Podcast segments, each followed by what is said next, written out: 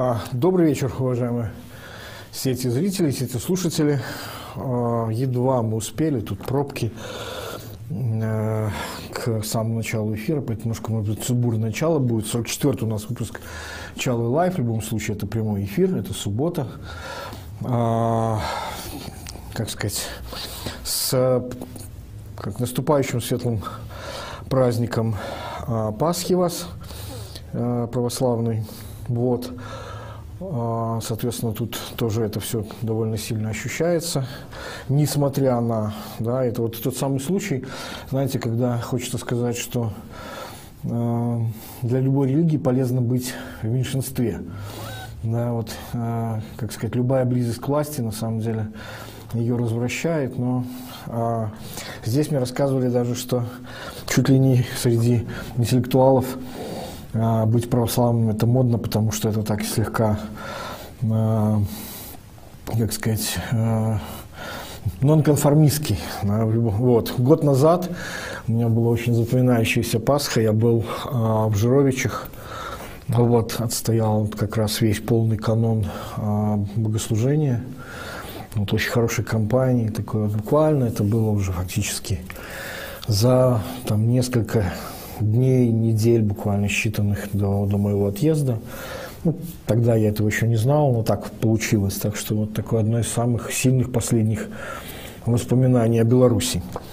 Вот, а, значит, если вы обратили внимание, слегка поменялся антураж, я просто принес сегодня картинку, потому что, как сказать, не могу бы не похвастаться, вот у нас стоит там в значит, это картина Ольги Кубовской, она ее нарисовала достаточно давно, там предполагается, что это я.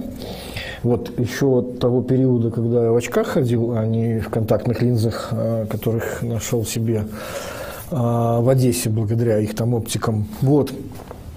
А, там, видите, значит, как сказать, чувствуется глубокое погружение в предмет, потому что вот это вот письма федералиста, я многократно говорил, что Значит, мой политический кумир – это э, Александр Гамильтон. Еще задолго до, он был им задолго до того, как это стало модным, задолго до значит, этого мюзикла Лина Мануэль Миранды.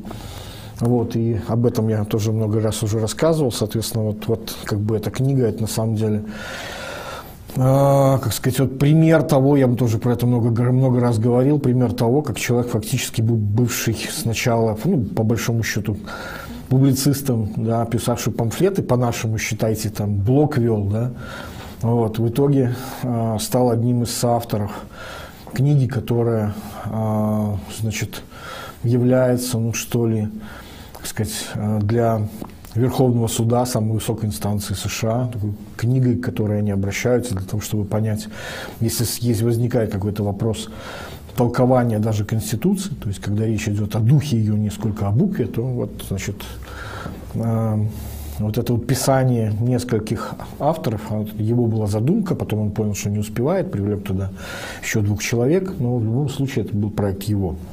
Вот, короче, это сложная была такая операция. Это без, без моего ведома Олеся Сергеевна сделала вот этот вот такой подарок. Она в конце концов вчера приехала. Вот немножко там спешно ей, э, слегка не по размеру рамочка, но в любом случае большое спасибо. Вот это на самом деле вот такой пример, как человек, э, по большому счету, ну кто, да, э, иллюстратор детских таких вот, как сказать, точнее, по, художница в стиле вот таких детских рисунков, вдохновленная событиями 20 года, да, вот начала делать такие вот вещи. А, многие символические, многие личные, многие просто коллективные там, и так далее. Там многим на самом деле героям эта вещь посвящена. Там, и как бы, а, по-моему, все видели новость о том, что там даже лично была, ну тогда это еще было возможно, была лично передача такой аналогичной картины а, Кацу. Вот. Так что вот теперь у меня э, то, что я видел виртуально, теперь вот можно считать, что доехало наконец, значит, физически. Вот. А, что еще вам такого, а, значит, из личного? Состоялся а, концерт значит, совместный концерт «Монеточки» и Noise MC, Лизы и, и Вани, значит, Алексеева. Вот. Ну, за монеточкой я следил достаточно давно, как бы, но из МС знал скорее так э, во многом э, понаслышке, за исключением буквально нескольких таких наиболее, э, что ли, этапных его работ. Но вот с песней, использующей знаменитую джингл из Егора Летова, да, «Все как у людей», конечно же, это был абсолютный шедевр. Я некоторое время ходил с ним в наушниках по Минску, вот, очень ложилось это на, на тогдашнее настроение. Вот это еще а, песня, на самом деле, до нашей революции, но в любом случае. Вот. А, как сказать, благотворительный концерт, там часть суммы, а, собранной за билеты, идет а, в поддержку Украине. Вот. Ну, такое достаточно интересное. На самом деле, вот, знаете, почему было это событие довольно показательным? Я все-таки с большим интересом э, слежу за людьми из России мыслящими. Их там может быть не так много, их там, им там довольно сложно. Вот, как сказать, судьба самого того же Быкова, которого я регулярно слушал, который там, я помню, когда он приезжал в Одессу, э, значит, писать стихи и выступать с лекциями, то было видно, как, он, как ему было э, тяжело расслабиться от атмосферы, в которой он жил, фактически, как я понимаю, атмосферы травли, поэтому он такой приехал злой очень на э, свой собственный народ. Вот. Потом как-то, значит, все-таки к концу уже своего такого отпуска отошел, затем вернулся такие снова в э, свой привычный ритм и снова постепенно вошел вот э, вот это вот состояние не очень равновесное психологическое, такое вот опять же, уж не знаю, настоящий или осознаваемый просто ментально, но вот этой вот инаковости да, э, в толпе вот этих людей, которые буквально через очень короткое время будут э, приветствовать значит, э, начало вот этой кровопролитной войны.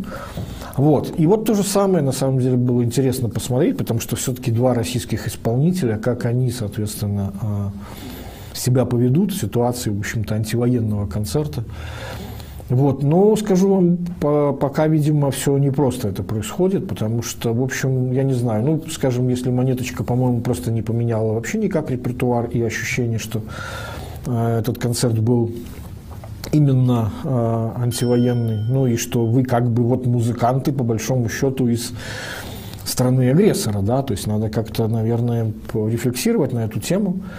Вот, как раз таки вот у Noise MC это действительно было очевидно. Было видно, на самом деле, просто физически видно, как ему тяжело.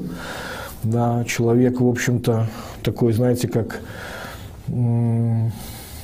просто очень хороший поэт, вот, выбравший себе такой вот, а, такое музыкальное амплуа, такое ощущение, что вот у него есть какое-то ну, может быть, это громко будет звучить, но, звучать, но какое-то сродство, какая-то вот э, реинкарнация, что ли, да, Мандельштама. У него, он же поучаствовал э, в написании песен для э, фильма, посвященного э, Осипу Мандельштаму. Соответственно, э, одну из них он исполнил.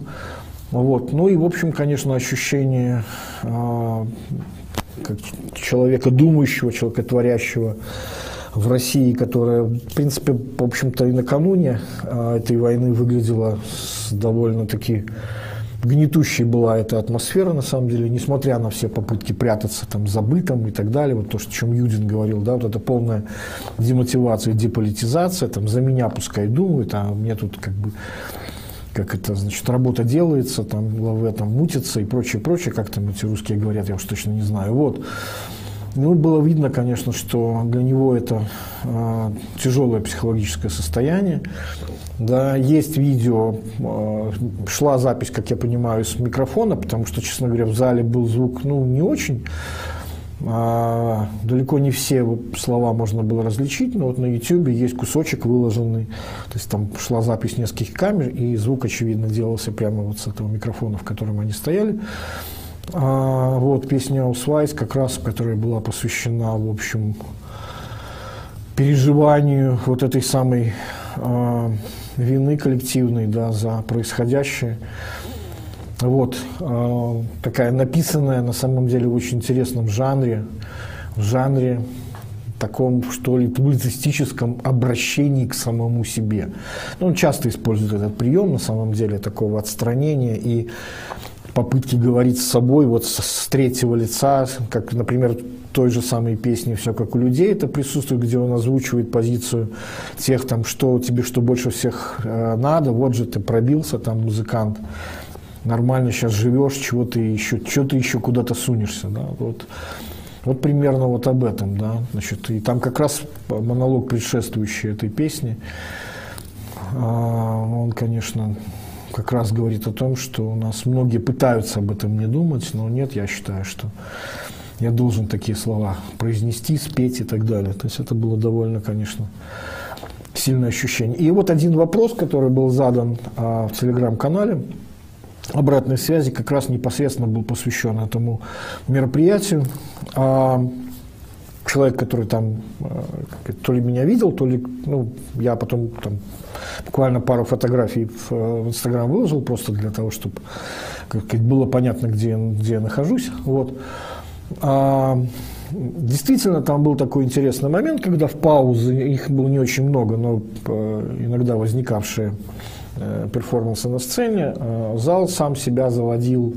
Да, не говоря уже о том, что концерт начался гораздо позже, чем должен был быть, потому что гигантская была очередь, и просто, как сказать, не справлялась люди, контролеры на входе с, с этой Э, с этим потоком людей. Вот. Ну, потому что все, в общем, такие были умные, как я, да, то есть там на билете было написано, концерт начинается в 20, а вход с 18, то есть если бы поехали люди к 18, то, наверное, все бы вошли, но не зря же там было написано. Ну, как бы, значит, я приехал практически впритык, но в итоге все-таки зашел, и еще некоторое время там за мной очередь была довольно длинная. Вот. Ну, то есть вот эти вот паузы, включая те, которые были до момента выхода на, на сцену музыкантов, они сопровождались, естественно, попыткой зала самому себя разогреть э, лозунгами, криками, значит, и, и так далее. Да, очевидно, ну, понятно, что там звучало, да, слава Украине с, с ответом, э, да, пароль отзыв, э, значит, живи Беларусь, то же самое, вот. А, ну, разумеется, значит, Путин, там, и там российский военный корабль, и тоже, значит, ну, в общем, все как бы современные вот эти мемы, вот. А, военный корабль это свежее. Кстати, а, да, судя по всему, закончилось а, я так понимаю, в Украине э, напечатанный тираж разошелся моментально вот этого блока марок, ну и плюс еще почтовые открыточки, где, собственно, который посвящен вот этому событию, они были отпечатаны, как я понимаю, еще до того, как, э, значит, возмездие настигло этот самый русский военный корабль под названием, говорящим названием «Москва», да, два, две ракеты «Нептун», прилетевшие в борт. Вот. И я так полагаю, ну, то есть, насколько я видел, там уже будет новый выпуск марок, который будет посвящен как раз уже и событию, связанным с утоплением этого корабля. Вот, но там, в общем, да, то есть какие-то, я так понимаю, последние, последние вещи просто расходились как ну, на аукционе за какие-то сумасшедшие деньги. Вот, да, конечно, это несомненный артефакт и раритет э, в нынешнего времени. И вот момент, когда Значит, вот зал таким образом себя, а, как сказать, сплачивал, да, такое мероприятие по, по сплочению трудового коллектива. Как раз, а, значит, э, Иван сказал, говорит, слушайте, а вот тут не хватает еще одного лозунга, который мне хотелось бы слышать. Ну, опять же, еще раз, это его собственная позиция. Он говорит, не хватает э, лозунга «Россия будет свободной». Ну, мы знаем этот лозунг а, существующую со времен Болотной площади, а, российских а, антипутинских и продемократических выступлений. А вот, и он как-то, вот вы знаете, не, не взлетал этот, э, этот лозунг. В конце, потом уже как-то, наверное, люди подумали, что ну, нет, ну все-таки, наверное, это будет несправедливо, да, то есть не отдать должное и людям, которые занимают антивоенную позицию. И что в конечном счете, как это, это же да, знаменитый лозунг «За вашу и нашу свободу». Но, кстати говоря, заметьте, что, что этот лозунг, он, в отличие от первых двух, он не идеологичен. Да? То есть он, там нет ответной части. Да? А слава Украине, героям слава. Живи Беларусь, живи вечно. А что здесь отвечать? Э, Россия будет свободной? И вообще, на самом деле, как-то в России довольно слабенько с лозунгами, на самом деле. Если вспоминать лозунг противостоящий, да, соответственно, если это антивоенная часть, то военной частью, то что это? У них же вообще нет никакого, на самом деле, лозунга. А сам Путин, я помню, на регулярных там своих этих митингах, вот в Лужниках, или путингах, как их там называют, да, там, значит, э, зачитывал речь, а потом кричал просто «Россия». Ну, что Россия? Как бы, какая Россия? О чем она? То есть вот полная идеологическая пустота. И я вот подумал, а почему вот интересно, куда же делся, куда же делся идеологический митинговый российский лозунг, а, который использовал Навальный э, очень давно, как раз-таки, по-моему, еще со времен Болотной площади, по-моему, а, да, наверное, это уже более, более десятка лет назад. А, кто здесь власть? Люди, собравшись, отвечают, мы здесь власть. А, вот это на самом деле довольно интересный феномен. Я, я почему-то вот после этого вопроса начал задумываться. То есть первое было даже... Вопрос-то был, почему не взлетел вот это вот э, «Россия будет свободна». Он не взлетел, он, еще раз говорю, просто потому, что это это монологичный лозунг. Это лозунг, которым, в общем, как бы завершает выступающий э, речь, и, соответственно, нет от, от аудитории не требуется ничего, кроме, ну чего тут, я не знаю, аплодисментов, ей сказать нечего в ответ. И вот как раз-таки то, что вот эта вот э, диалогичность, э, кто здесь власть, мы здесь власть, да, ну я понимаю, там, конечно же, тоже там хватало таких же, как и у нас, там э, всех этих любителей сидеть на диване и говорить вот как раз те, ту позицию, которую значит, в монологе а, внутреннем вот песни «Все как у людей» э, значит, Нойзом озвучивал, да, что вам больше всех надо, типа, ну давайте, ну покажите, какие вы здесь тут власти, все такое. Ну, в общем, мы, мы знаем такого рода людей, вот, которые э, всю свою жизнь потратили на то, чтобы рассказывать, что все говно, все, кому, значит, как, как сказать, ни, никаких искренних людей не бывает, это все, значит, либо вас обманули, либо вы сами кого-то обманываете. Да, то есть либо вы жертвы чьей-то пропаганды, либо вы на кого-то работаете, либо вам там, значит, либо вы сами э, манипуляторы там и обманываете кого-то. Ну, в общем, э, это мы все это видели, конечно. Вот, но вообще, наверное, я думаю, что вот как раз-таки то, что нет вот этого момента, э, или он пропал, точнее, он был, да, вот этот вот э, лозунг, он, наверное, все-таки о многом говорит. О многом говорит о разнице политической культуры белорусской, украинской и российской. Да, что она все-таки во многом работает в однонаправленном режиме, режиме, в общем, который не предполагает или не встречает какого-то ответного, даже символического действия. Вот. И это, в общем, наверное, довольно такой, ну что ли, а, неприятный вывод для, для вот этого российского, я уж не знаю какого, демократического, антивоенного, еще какого-то движения. Вот. Вообще говоря, если уж так что-то я подумал насчет лозунгов, знаете, ведь а, в лозунгах в действительности ведь очень много а, выражается. И в конечном счете часто именно, часто именно к ним сводится а, какой-то очень короткий посыл. Да? А, ну, еще раз говорю, понятно, что никакая там Россия вперед, или там, как потом этот лозунг смешно переделывали, значит, он, а, опять же не несет за собой никакого идеологического наполнения. А вот посмотрите, какая была интересная эволюция.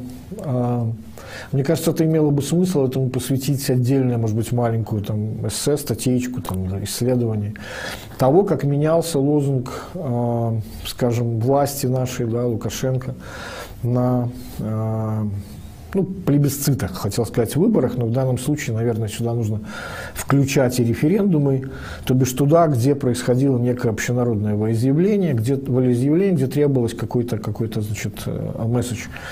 Да, помните, как э, долгое время было, значит, за, за Беларусь, но какую? То есть там были всегда значит, за там, процветающую Беларусь, там, за независимую Беларусь, там, значит, там все время, все время был какой-то эпитет, да? значит, иногда их даже было несколько.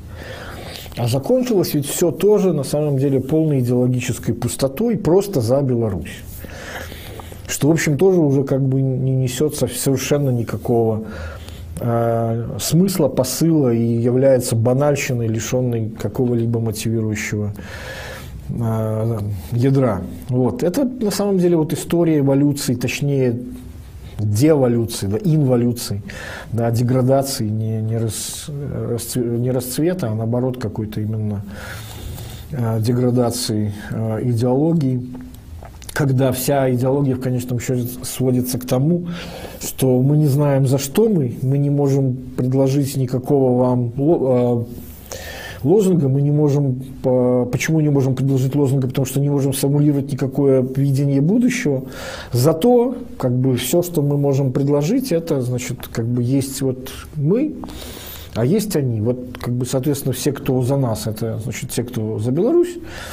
А все, кто значит, против нас, те, соответственно, против Беларуси. Ну и, в общем, дальше становится понятно, к чему эта логика ведет, да, что значит, это не просто политические противники, это Значит, э, люди, само существование которых угрожает существованию государства, ну и дальше, дальше там идет вся, вся логическая цепочка через там, пятую колонну, значит, через э, национал-предателей, там, э, российский, кстати говоря, термин, который, как мы знаем, э, это, по-моему, даже те, кто его э, заводил в российское политическое поле, по-моему, даже не сильно стеснялись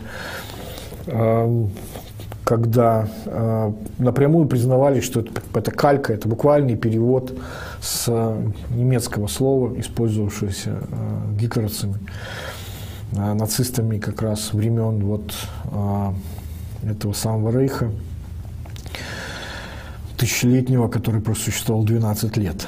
Вот, то бишь вот так, и к вопросу, кстати говоря, о, о вот этих идеологических заимствованиях, а это не единственные вещи, которые брались напрямую из риторики нацистской Германии. Я напомню, что, скажем, концепт разделенной нации, а, впервые поднятый Гитлером для оправдания значит, э, сначала, э, ну, то есть и для аншлюса, и для, э, значит, захвата присоединения судетской части Чехословакии, да, ведь на самом деле этот концепт целиком был перенят совершенно сознательно. Да. А, например, Дмитрием Рогозиным, который возглавлял Конгресс русских общин, задолго еще до того, как он стал там, сказать, это еще оппозиционное было движение, там ельцинские времена, вот, ну, человек нащупывал для себя какой-то месседж в конечном счете. Э, значит, и потом это движение превратилось в партию, потом он даже участвовал на выборах значит, в Государственную Думу. И скатилось там уже совершенно, в общем, как бы э, ксенофобию.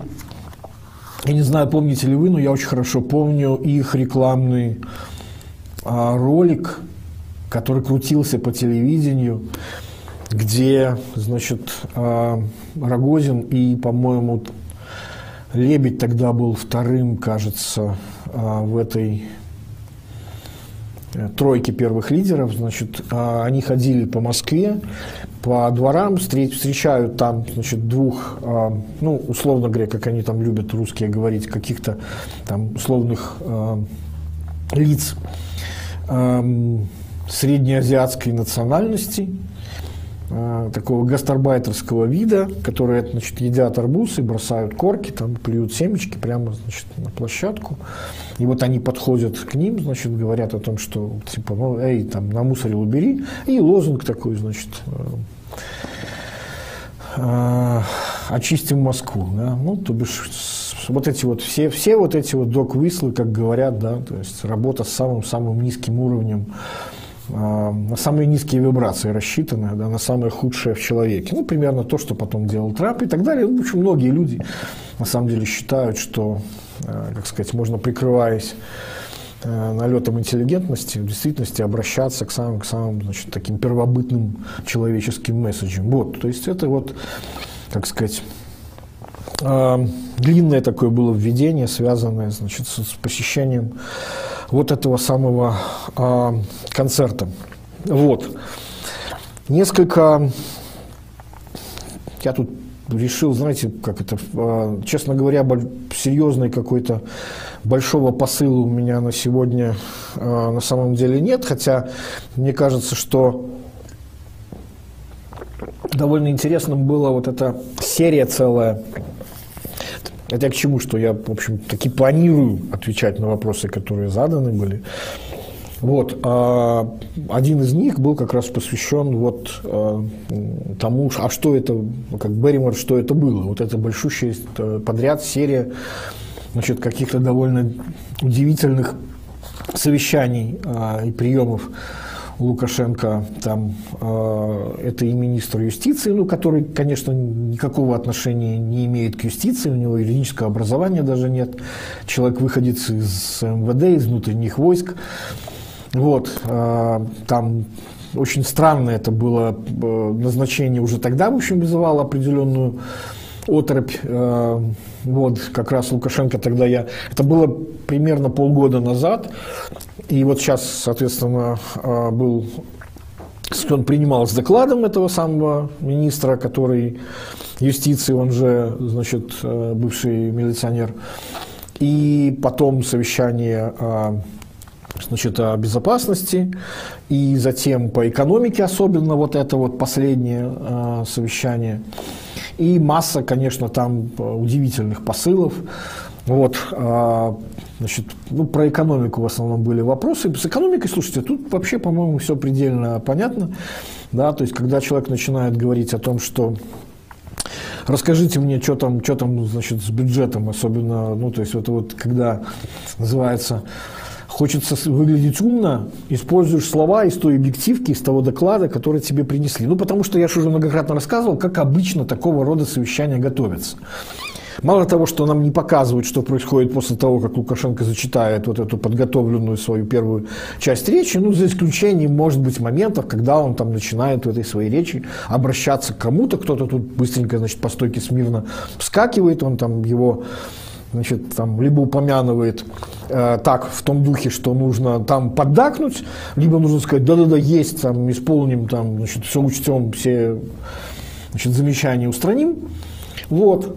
И, соответственно, ответные части нам, как правило, не показывают. За очень-очень-очень редким исключением, редким исключением таким, когда и вот эта часть тоже отрепетирована, и это тоже нужно показать. Например, такое было относительно недавно, когда э, показали значит, э, ответную часть э, Головченко.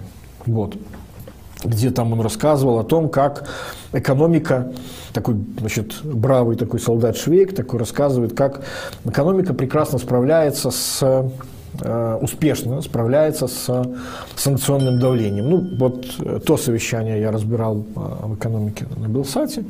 Вот, начиная уже от первой же манипуляции, да, то есть все поставили в заголовок «Экономика справляется с санкционным давлением». В действительности, значит, речь шла о том, что она справлялась до того, объема санкций, который появился после э, соучастия Беларуси в агрессии против а, Украины. Вот.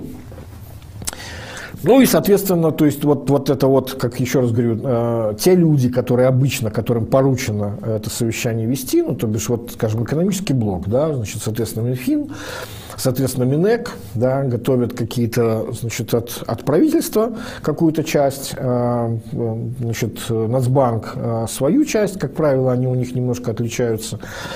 Вот.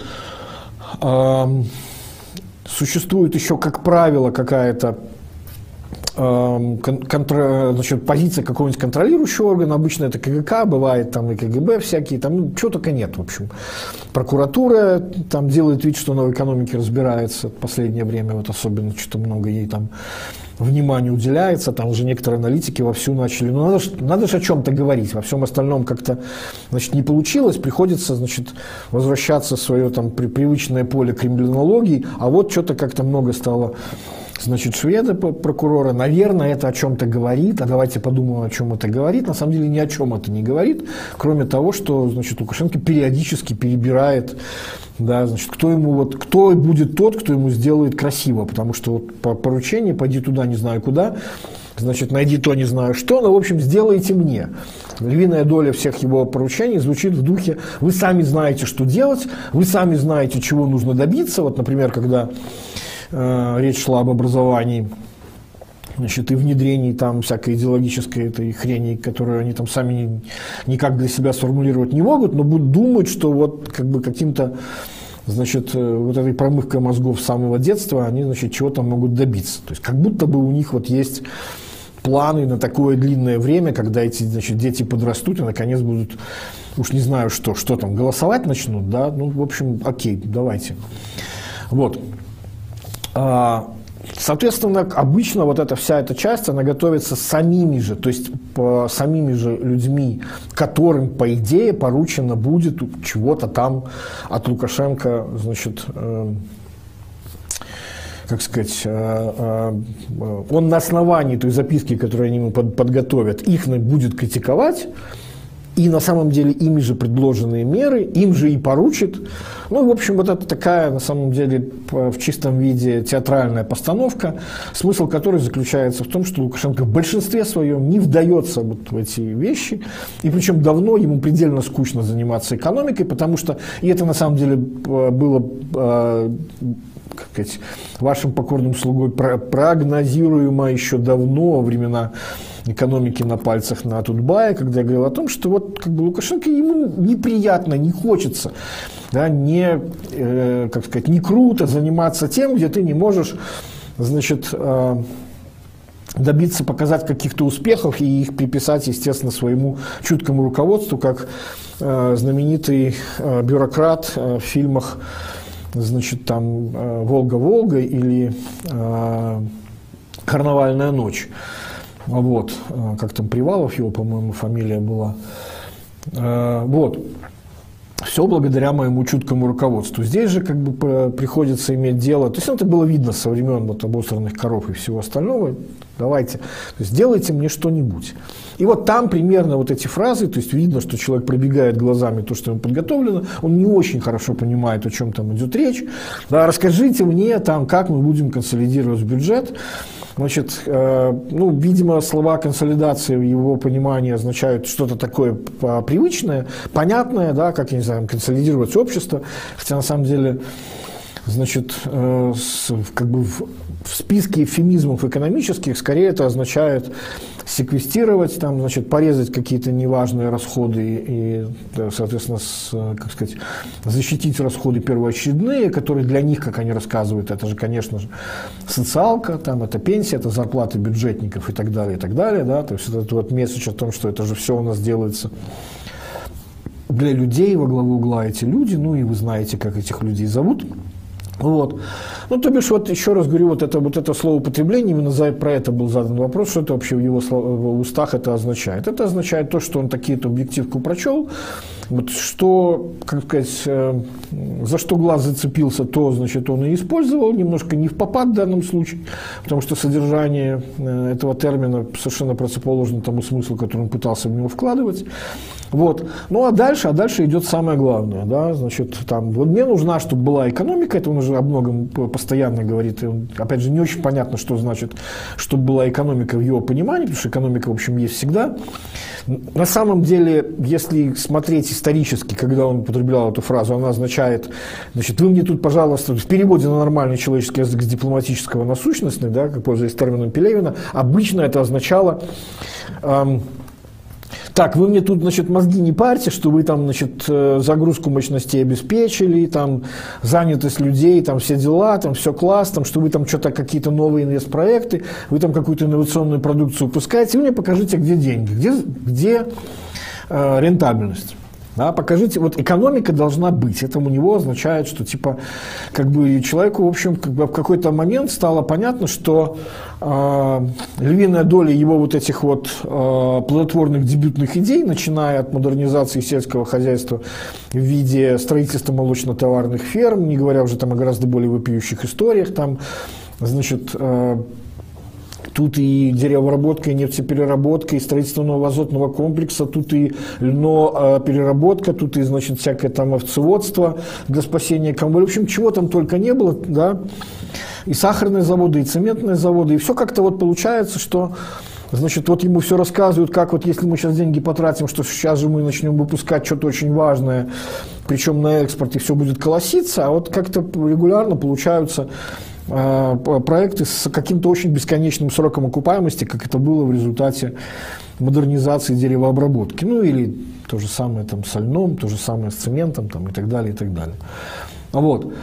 То есть вот это вот, если будет экономика, то тогда, типа, говорит он, неважно будет какой курс, неважно будет что там с валютой там, и так далее, и так далее. Значит, о чем это говорит? Это говорит о том, что, как эту фразу нужно расшифровывать, значит, это означает, что именно про курс именно про валюту ему и принесли эту объективку которая должна была бы, по идее, свидетельствовать для Лукашенко, что смотрите, как мы типа вернулись а, вот эту вот самую нормальную ситуацию. Ну, в общем, как сказать, правительство уже начинает заниматься тем же, чем занимаются пропагандисты, не очень сильно отличается их деятельность от а, создания вот этой самой видимости вот, вот этого а, значит, курса. «Смотрите, он вернулся во времена докризисные», значит, наверное, типа все хорошо а при этом читаешь чуть ли не там э, все сообщения с, с точки зрения состояния дел реального сектора экономики, э, что происходит на предприятиях, да, видно, что там сбыт минус 40%, там, да, значит, э,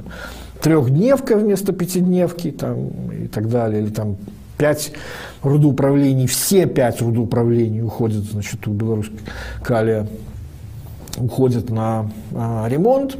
Ну, мы же понимаем, да, что именно сейчас понадобилось ремонтировать их одновременно все и, соответственно, не работать сейчас, потому что все как бы, а, складские запасы забиты, сбыта нет. Да? То есть вот, вот как бы о чем, о чем на самом деле приходится догадываться по вот этим вот, по этому птичьему языку, консолидированный бюджет, нужна экономика, не надо мне рассказывать про курс и так далее, и так далее. Еще раз говорю, это свидетельствует о том, что ему как раз начинают рассказывать ровно то же. То есть вот это на самом деле важный момент. А, если мы думаем, что на этих совещаниях на самом деле обсуждается что-то, более там, ну вот, типа, они же там знают, как дела обстоят, они же, наверное, там что-то обсуждают, а то, что, типа, там лохам пропаганда рассказывает для убаюкивания, это, типа, как бы, ну, это же два разных должно быть месседжа. Так вот, на самом деле нет. Судя по тому, вот, э, по вот этому птичьему языку, который доносится из той стороны, они на самом деле сами в своей же вот этой виртуальной реальности пропаганды живут. Лукашенко периодически пытается ее, этот вот, э, значит, пузырь этот проколоть словами, так не, я все понял, как бы подвиги это супер, да, этот курс это класс. Где экономика? Значит, где, что с бюджетом, где деньги взять, да? Вот. Э, это на самом деле такой довольно тревожный момент, когда как это такая вторая стадия креативной прокрастинации. То есть первая стадия, как вы знаете, это когда у тебя есть какая-то очень сложная проблема, связанная с тем, ну, причем проблема такая, которая там э, ну, тут неважно, она разрешима или она просто очень сложна, но просто за нее браться страшно, и поэтому как бы давайте мы ее как бы так вот вытесним сейчас из первого поля зрения и придумаем массу других очень тоже важных там вещей. Будем искать пуговицу, да? и будем рассказывать про эту пуговицу, как важно сейчас искать эту пуговицу, а времени заниматься чем-то более важным нету. Ну вот Лукашенко очень часто в последнее время очень любит это делать. То есть из серии там «я тут, блин, занят абсолютно важными вещами, а вы что без меня там с экономикой сделать не можете?» Это его, кстати, любимый режим. А, в силу того, что я слежу за его вот, значит, вот этим модусом операнди, он на самом деле, это тот самый случай, когда старая собака новых трюков не, не учит, да, то же самое и здесь. Да, у человека один и тот же довольно небольшой прием которым он пользуется, э, значит, причем и поведенческий, и, и риторический. А, в 2011 году, то есть тоже был, когда кризис был э, ну, сравнимый, наверное, хотя на самом деле нынешний кризис, конечно, будет глубже с точки зрения реальной экономики, и он вообще по смыслу совершенно противоположный, но тогда же для Лукашенко а, кризис 2011 года, просто нужно понимать, он не очень тогда, и, собственно, правительство тоже тогда не очень понимало, из-за чего этот кризис произошел, я об этом во время экономики на пальцах многократно рассказывал, но Лукашенко воспринял это как какой-то заговор против себя. Причем в заговоре в итоге выяснилось, что участвует сам народец. Да? Помните эту знаменитую фразу, которую он рассказал, что мне за народец стыдно, что, э, который вот э, этот самый народец побежал в обменники. Фразу эту он произнес, находясь не в Беларуси, он был тогда в Казахстане, э, выступал с лекцией в Институте евразийской интеграции имени значит, Э, Гумилева, Льва Гумилева, естественно, а не поэта Гумилева. Вот. Ну, то есть, вот, как бы, что это такое? Все же хорошо, да, там экономический рост, и вдруг вот такой вот кризис эпических пропорций. Соответственно, он как бы, значит, где-то там ездит, что-то чем-то очень важным занят, там, э, я помню, значит, поездил там по регионам, инспектировал, э, господи, ассортимент сельпо в магазине из э, зоны, там, ну, короче, пораженной, там, от, э, пострадавшей от, от Чернобыльской АЭС где-то там вот эти Хойники, Брагин, вот эта вот часть. Потом приезжает, типа, Минск, что тут, что тут у вас такое? Что вы там, я там сложными делами занят, а вы тут не можете простые вещи решить. Давайте уже там, ну, вы же знаете, типа, что делать, все же полномочия розданы. Вот, и давайте, типа, сделайте мне хорошо. И вот у него сейчас был, был этот режим. Сейчас очевидно, что как бы э, бравый Головченко, который мне все больше напоминает, еще раз говорю, вот, вот э, бравого солдата, да, который изображает такую лихость там и прочее, там явно для себя осваивает не очень э, знакомые слова, когда он там использует там это там типа кидалово там значит э, это по поводу имеется в виду остановки экспорта западных э, стран, э, как я понял, медтехники, значит, об, об этом шла речь, да, то есть из- из-за чего, собственно, начинает образовываться дефицит на внутреннем рынке, вот они все переживают, что как-то с поставки либо оборудования, либо комплектующих, либо там, значит, запчастей, либо ингредиентов для производства, значит, не хватает, вот кидалово это, мол. Вот. И вот он такой, значит, бодро изображает из себя, значит, да все там, мы там моментально, все как вы любите, Александр Григорьевич, мы там мобилизовались, мы там, значит, создали специальный какой-то там антикризисный штаб в рамках э, правительства, вот, то бишь тут этих штабов, э, значит, и принимаем решение просто, ну, как он любит, молниеносно. Вот. Смысл этих решений мы видим. Эти решения такие, что значит, э, они, э, особенно посвященные ценовому регулированию, меняются буквально там, значит, идеологически даже на следующую неделю. Вот. Но теперь уже, в силу того, что уже, вот, еще раз говорю, это новое качество, в силу того, что теперь уже непонятно, что делать, и даже вот эта вот как бы лиховатость такая, значит, как это, вид лихой и придурковатый, значит, подчиненного значит, во время доклада начальству э, не прокатывает, да, потому что э, есть вещи, которыми вы на самом деле справиться не можете. Вот тогда начинается вот уже вот эта вот совместная игра, а давайте сделаем вид, а давайте всем будем рассказывать, что все в порядке, и что вот же есть даже там примеры того, что все в порядке, соответственно, почему для них так важен этот курс. Вот. И давайте будем делать вид, что мы сами верим в то, что мы сами говорим. Вот. Это, конечно, свидетельство довольно серьезного управленческого тупика. И судя по всему, как раз я еще раз говорю, вот экономическое это совещание, плюс совещание законности в стране, вот оно так очень интересно называется, законности в стране. Да? Страна, которая это слово, в общем, забыла, а, либо это слово используется исключительно инструментально в духе, ну, как я уже говорил, знаменитого а, «друзьям все, врагам закон», вот, особенно, особенно с учетом того, и вот это тоже был вопрос а, Значит, как соотносятся вот эти две фразы о том, что одним и тем же людям, того же самому там baby-face-киллеру Кубракову ты говоришь сначала, э, что бывает иногда не до законов, и вы что хотите, как, значит, в 2020 году, Сейчас ровно с теми же аргументами, что хотите, как в 2020 году, уже говорится о том, что нам нужно научиться жить а, по закону. Типа, нет ли в этом противоречия? Конечно же, нет на самом деле. Э, потому что этот, э, как сказать, эта история депарадоксализуется довольно просто. И, значит, еще раз говорю, ответ, как эти два, э, два вроде бы противоположных друг другу месседжа, значит, раскрываются так, чтобы это было логично и последовательно, очень просто.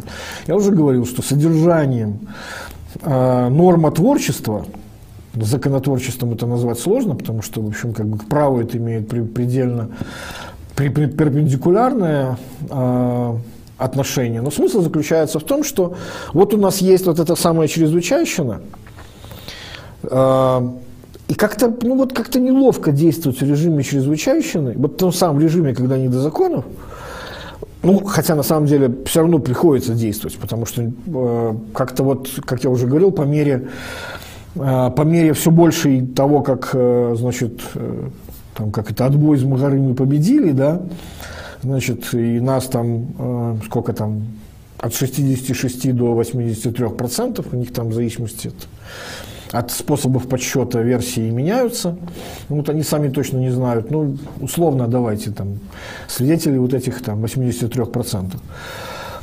Вот по мере, значит, вот э, усиления победы усиливается и классовая борьба, ну, это я перекладываю, естественно, сталинский лозунг, да, то есть, соответственно, растет количество экстремистских преступлений. Мало того, что растет количество экстремистских преступлений, еще раскрываемость этих преступлений, значит, какая-то там, типа, неудовлетворительная, вот, а 80% этих экстремистских преступлений, как выясняется, это же вот те самые низковисящие плоды, да, до чего легко дотянуться, преступления в интернете. Кто-то где-то коммент оставил своим именем подписавшись, давайте, значит, его там за это будем привлекать и так далее. Вот. Но в любом случае, значит, остановки этому маховику нету, мы это видим, да, это как бы значит, сказать стоп-машина не получается.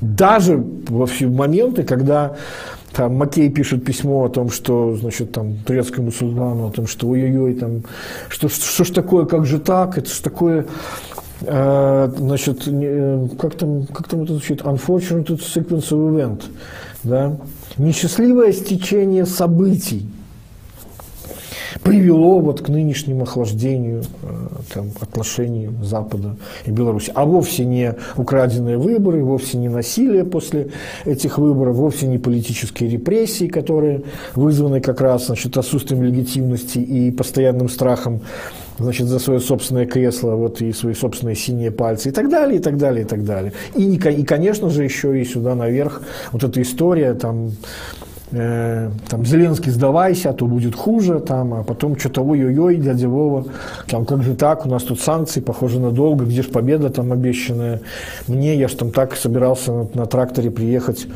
на парад победы. Вот.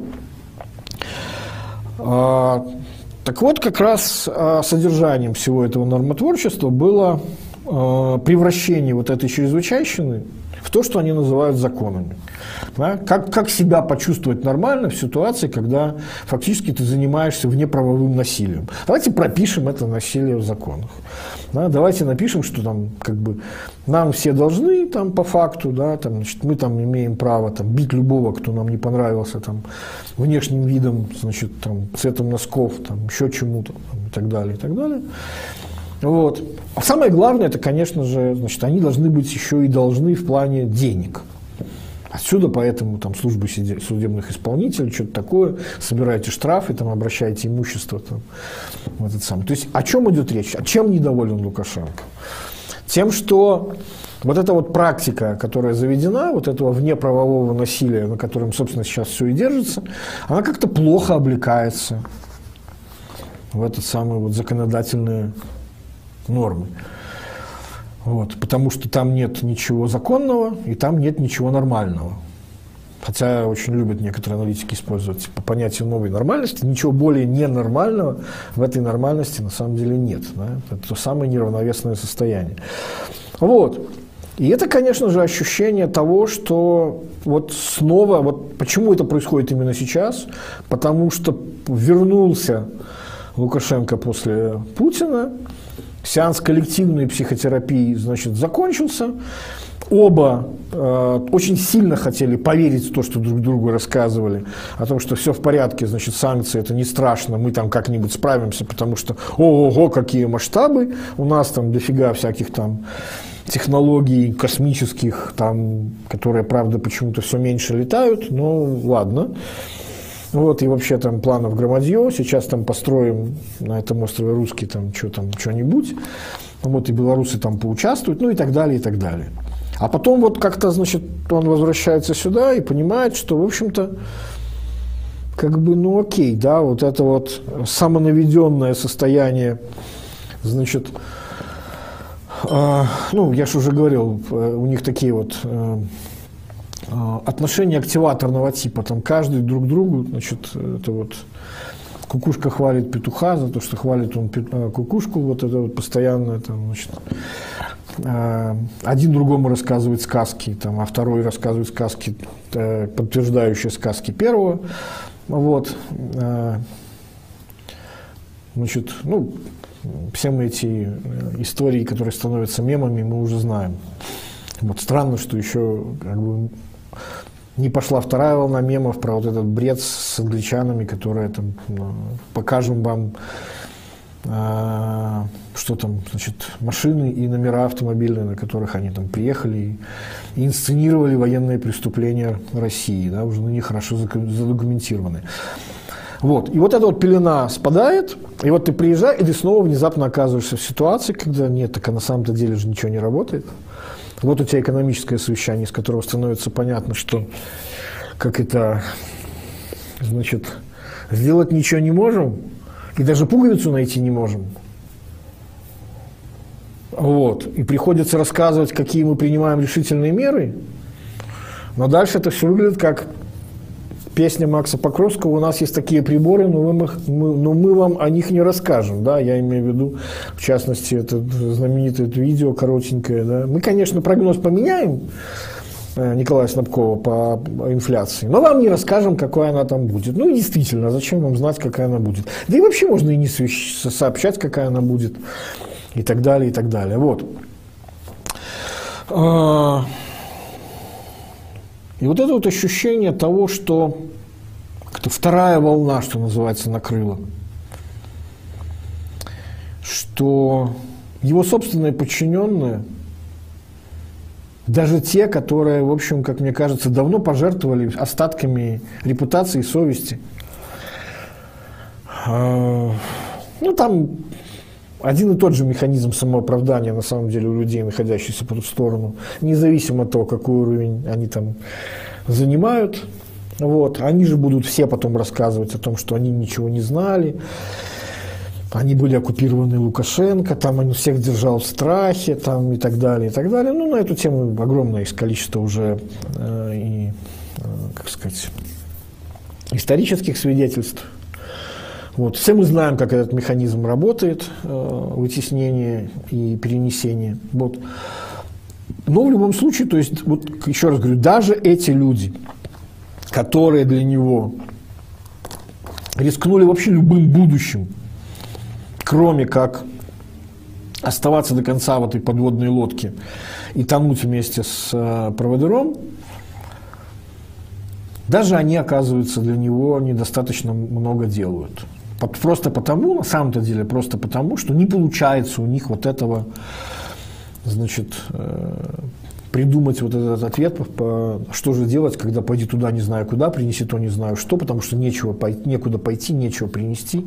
И остается так рассказывать сказки там, значит, про то, что беспрецедентное давление снаружи, там, а мы же там все вот прямо как... Вот если бы не это, то все бы заколосилось там и так далее, и так далее. Вот. То есть очередной приступ э,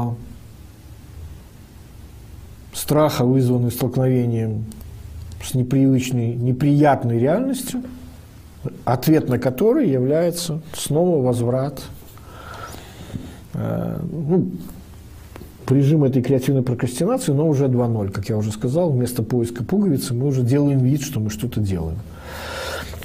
Вот. Этот, ну, это действительно, на самом деле, интересный момент. Это говорит о том, что вот все эти разговоры, там, что сейчас мы там, мы там, мы, мы там все уже всех победили, все там взяли под контроль. Ну, вот, как бы... Помните, я вам обещал, что дело закончится поиском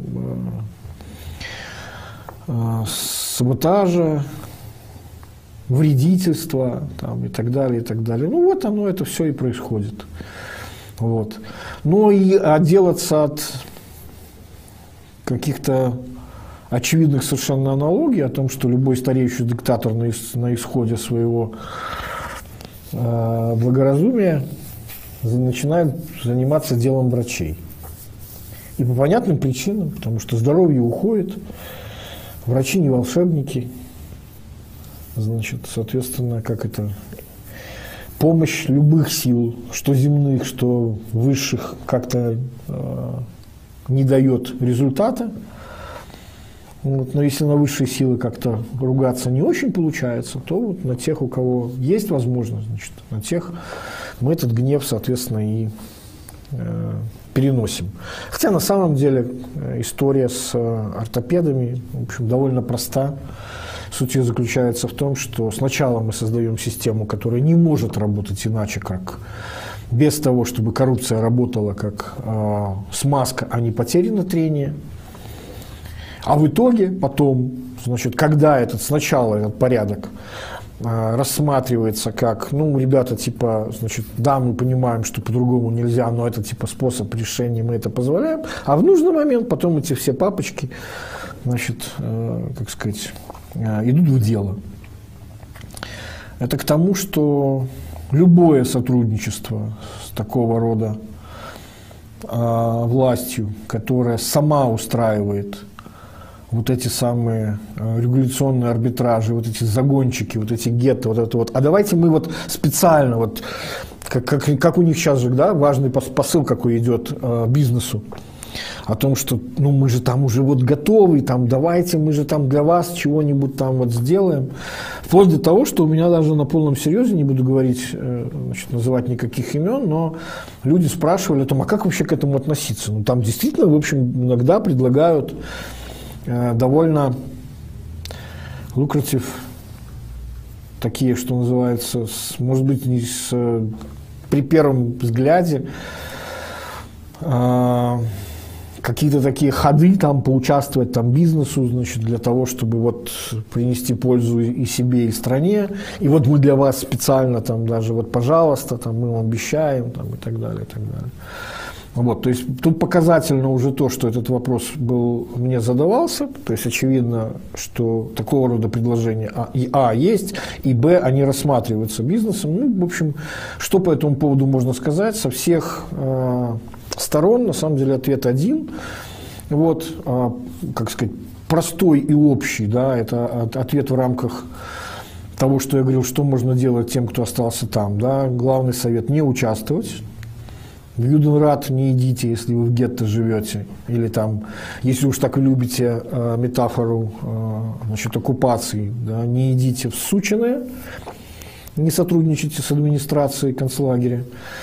Вот. А ответ более сложный заключается в том, что, слушайте, ну как бы, э, как, как шутят э, финансисты, да, э, кладбище трейдеров, там, бизнесменов, э, как сказать, все состоит из эпитафии. Я не знал, я думал, что в этот раз будет по-другому. Вот так я сформулирую что вот в этот раз уж точно будет по-другому, да, что я там окажусь как-то удачливее, умнее там, и так далее. То есть вся история взаимоотношений бизнеса с властью заключается, нашей властью, заключается в том, что сначала он создает вот эти самые лазейки, которые работают по принципу значит, позволения этой самой власти. И, соответственно, э, как сказать, бизнес считает это крышей, они считают это своей ресурсной базой, но как только при первой же необходимости там меняется ветер, да, то первое, что первое, что идет под нож, значит, будто меняется взаимоотношение этих самых силовых структур, которые эти, там, которыми этими крышами были, и всем рассказывали, что вот теперь это самая надежная бумажка, броня фактически и так далее, да, то есть вы пострадаете абсолютно первым. Я рассказывал историю, кажется, о том, как э, несколько было направлений одной э, финансовой компании, и самое, самое, как сказать, что называется, самое белое, абсолютно, значит, законное, это была торговля государственными казначейскими обязательствами, вот, а, а сгубила именно близость или иллюзия близости и неуязвимости э, с властью. В итоге как сказать, именно они оказались при, еще раз говорю, при максимальной белизне операций, э, да, значит, именно они оказались объектом э, значит, э, антикоррупционного там, или какого-то еще там фина- расследования финансовых преступлений, и в конечном счете, значит, это удивительная история, то есть э, там сроки были что-то порядка, там, по-моему, от 7 до 9 лет без условно до возможности условно-досрочного. Еще раз подчеркиваю, в самом, самом легальном направлении. Что делало его максимально опасным? Не содержание этой работы, а формы сотрудничества с властью. Вот, поэтому совет вот пока вот только такой. Но в любом случае, значит, именно это они сейчас пытаются придумывать в надежде на то, что нам в очередной раз кто-нибудь где-нибудь поверит. Но это на самом деле, еще раз говорю, довольно интересный такой э, э, феномен, который говорит о том, что то есть почему, почему я рассказываю про этот, про этот, этот случай, потому что Э, идет попытка зайти на новый виток. Да? То есть всех, кто были, значит, э, поверили прошлый раз, все уже давно либо сидят, либо значит, э, как это, заплатили в троекратном, там, что-то какой-то там, как у них это называется, ущерб. Ну, короче, принцип долговой ямы. И вышли даже. Вот.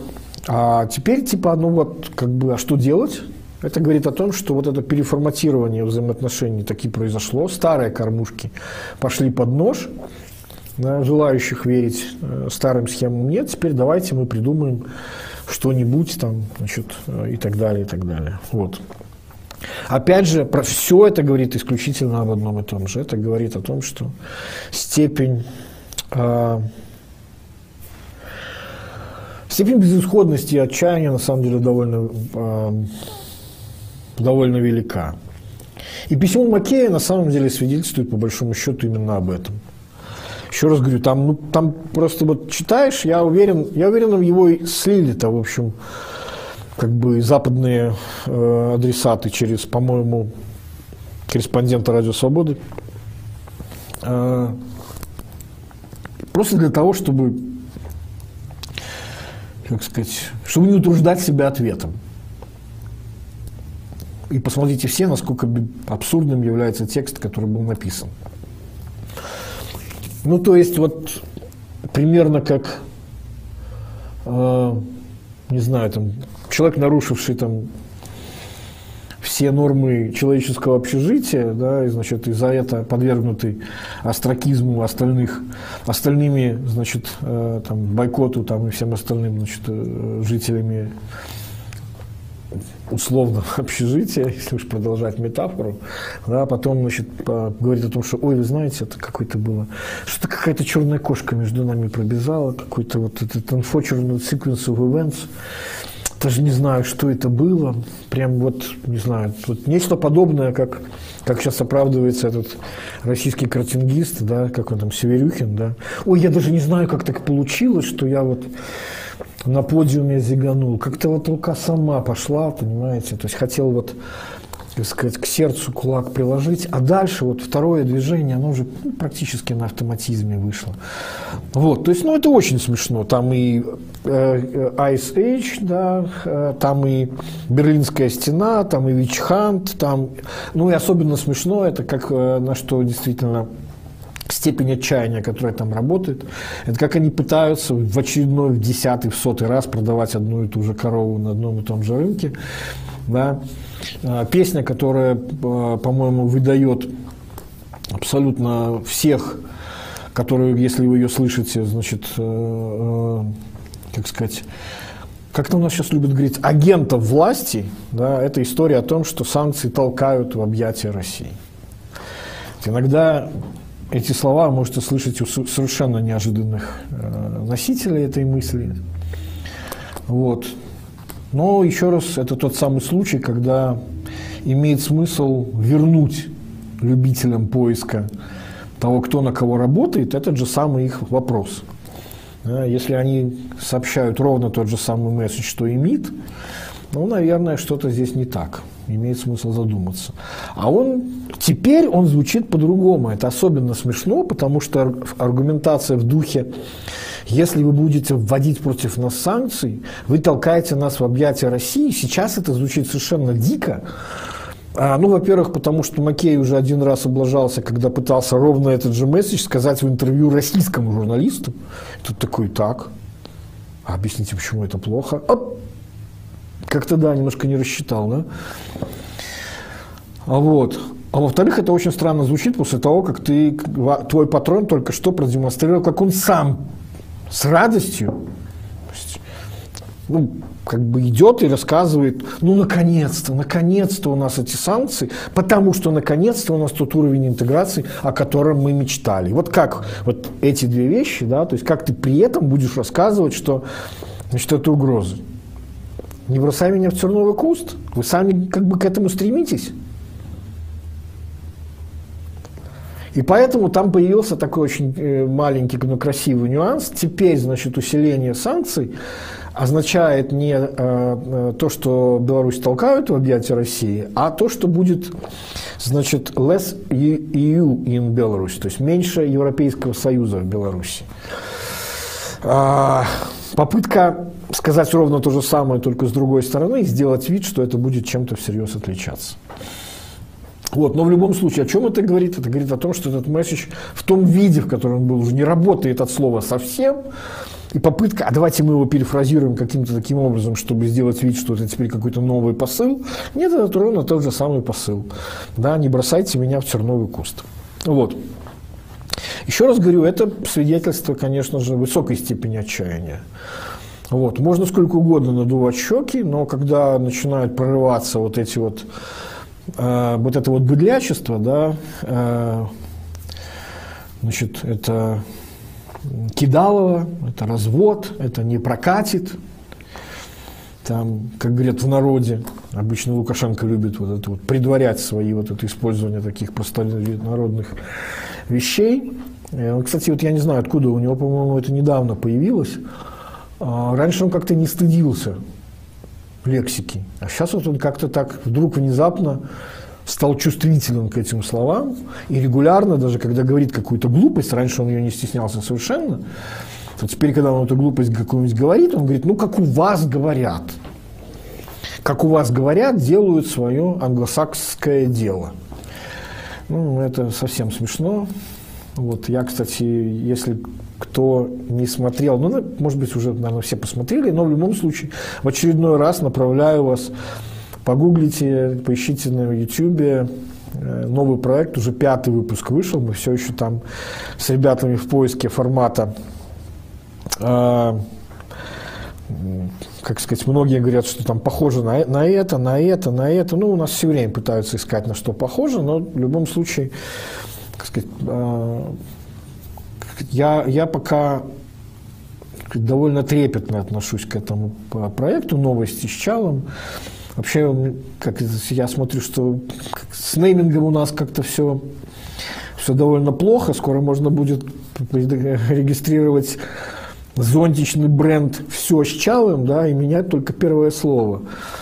Вот. Ну, опять же, это не моя была идея, но тем не менее, да, это то, что почему-то э, всем приходит на ум. Вот в том смысле трепетно отношусь, что это пока вот для меня как-то такое вот детище, которое там я прошу не очень строго судить, да, оно так находится немножко в тени остальных таких крупных проектов, да, и той же и той же экономики на пальцах, той же экономики на Белсате, и, и, и этого стрима в том числе. Да. Ну, в общем, как сказать, э, это попытка выйти из привычного э, наезженного формата.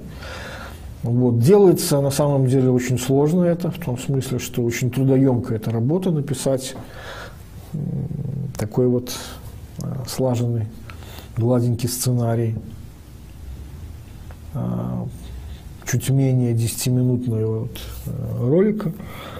Вот, но рекомендую. Там как раз вот была эта история с, с Лукашенко, который не смог даже правильно произнести слово англосаксонский, которое он, кстати, до этого употреблял правильно, ну и которое любое его, любое употребление, об этом тоже, кстати, многократно говорил и Быков, моментально выдает, то есть как бы человека, степень его, или точнее уровень его мышления относительно э, происходящего. Да?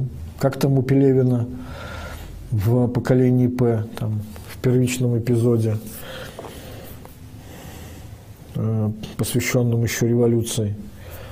Англичанка гадит, да, сказал я не в попад, но, видимо, вызвал какие-то, как там, э, побудительные мотивы, потому что солдат начал снимать с плеча винтовку. Да, вот англичанка гадит, да, англосаксонцы. То есть, ну, это какое-то совершенно в общем, дикое представление о том, как работает международная политика и так далее, говорит о том, что ну, совершенно конспирологическое, совершенно легендированное сознание людей, которые э, рассказывают нам всем, как они там, значит, все понимают, всем сейчас все расскажут и так далее, и так далее. Вот. А, так, на белорусские вещи, наверное, по большому счету все. Ну, ну еще раз говорю, это довольно интересные были совещания, при том, что я так много про них говорил, при том, что на самом деле можно было бы легко про них сказать, не, ну это что-то как бы вообще непонятное, что ни о чем. Нет, мне кажется, что там можно было все-таки вынуть оттуда довольно много интересных вещей, о чем они свидетельствуют. В каком, в каком направлении на самом деле степень их принятия реальности находится. Пока в очень слабом на самом деле. Вот, наоборот, они пока идут в направлении э, удаления от, от принятия. Вот. Um, про войну, наверное, нужно да, сказать несколько слов. Обратите внимание, как широко анонсировалось э, наступление общефронтовое э, на востоке Украины. И как-то что-то, ну, кроме увеличения количества авианалетов и увеличения количества артиллерийских и ракетных э, обстрелов, особенно сегодня, с учетом того, что по Одессе а, попало две ракеты, а, судя по всему, ракеты, а, значит, Х-101,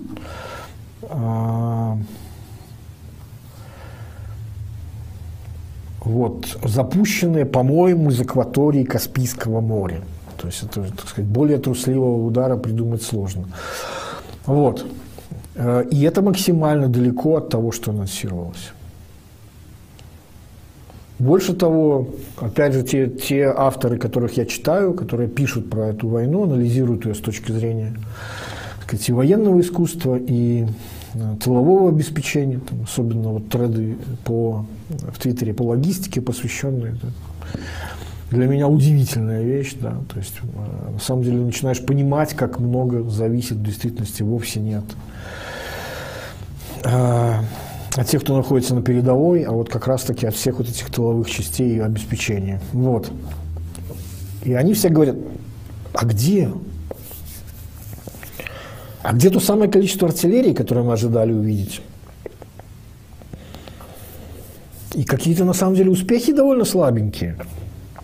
И, в общем-то, наоборот, видим даже скорее контрнаступление украинской армии, хотя э, там э, все упирается в, что называется, э, в расход огнестрельного, э, ну, боеприпасов и для э, значит, вот этих вот мобильных групп, имеется в виду и Джавелины, и НЛО, и прочее. Кстати, недавно была такая интересная новость, мне кажется, она достойна того, чтобы про нее упомянуть.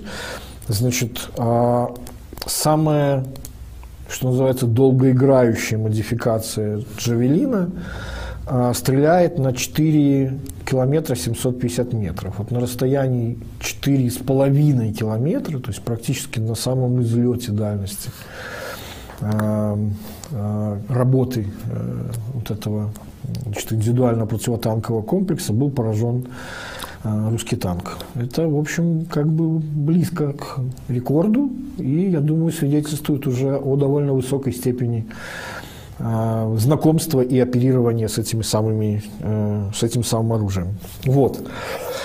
А, ну и плюс, что мы видим, конечно же, то есть вот я э, возвращаюсь к вопросу о том, что а, если честно, я не знаю, может быть, это, опять же, я, может быть, не очень хорошо в этом, в этом вопросе разбираюсь, но мнение, которое у меня складывалось как раз из анализа того, как, какие потери понесли э, российские войска, значит, вот этот вот и бегство, которое было, это реально полноценное бегство было, значит, вот это вот э, север-северо-восток, о том, что части эти совершенно не боеспособны. Э, более трети потерь Э, живой силы и техники, как я уже говорил, означают, что их просто невозможно снова использовать в бою. И даже вопрос не стоит в том, что значит, из них там можно сделать там, как сказать, наполнить их новой техникой, там, значит, э, набрать каких-то людей. Причем, кстати говоря, пополнение это требует нескольких месяцев, об этом многие говорят. Второе, это то, о чем почему-то вот постоянно э, любит говорить военный эксперт э, Лебедок о том, что да, ну посмотрите же, это же там Россия, это же огромная страна, и, там, им же так не, не сложно набрать значит, людей там, и кинуть их топку, так вот на самом деле похоже, что сложно. Потому что формат спецоперации не подразумевает мобилизации, а без мобилизации не очень получается пополнение. Особенно с учетом того, что самые боеспособные части, в общем, скорее всего, уничтожены, речь идет о десантниках, там той же Псковской дивизии и так далее. Кстати говоря, недавно по Беллинкет сказали о том, что они насчитали, тоже такой вот интересный способ, это же сейчас такая модная очень тема, а, разведка по открытым источникам. В общем, благодаря Беллинкету и благодаря там э, их партнерам, они сумели отследить состояние сотовых телефонов, э, значит, Э, вот этих самых мясников из э, ЧВК «Вагнер», которые работали по Сирии и прославились, как вы помните, значит, с них начиналась вот эта вот съемка видео пыток, там, убивание пленных кувалдой, записи всего этого на видео, там, разрезание пилой там, и так далее, и так далее. Вот. Это не к вопросу о том, что уж там-то точно никакой денацификации это отношение не имело.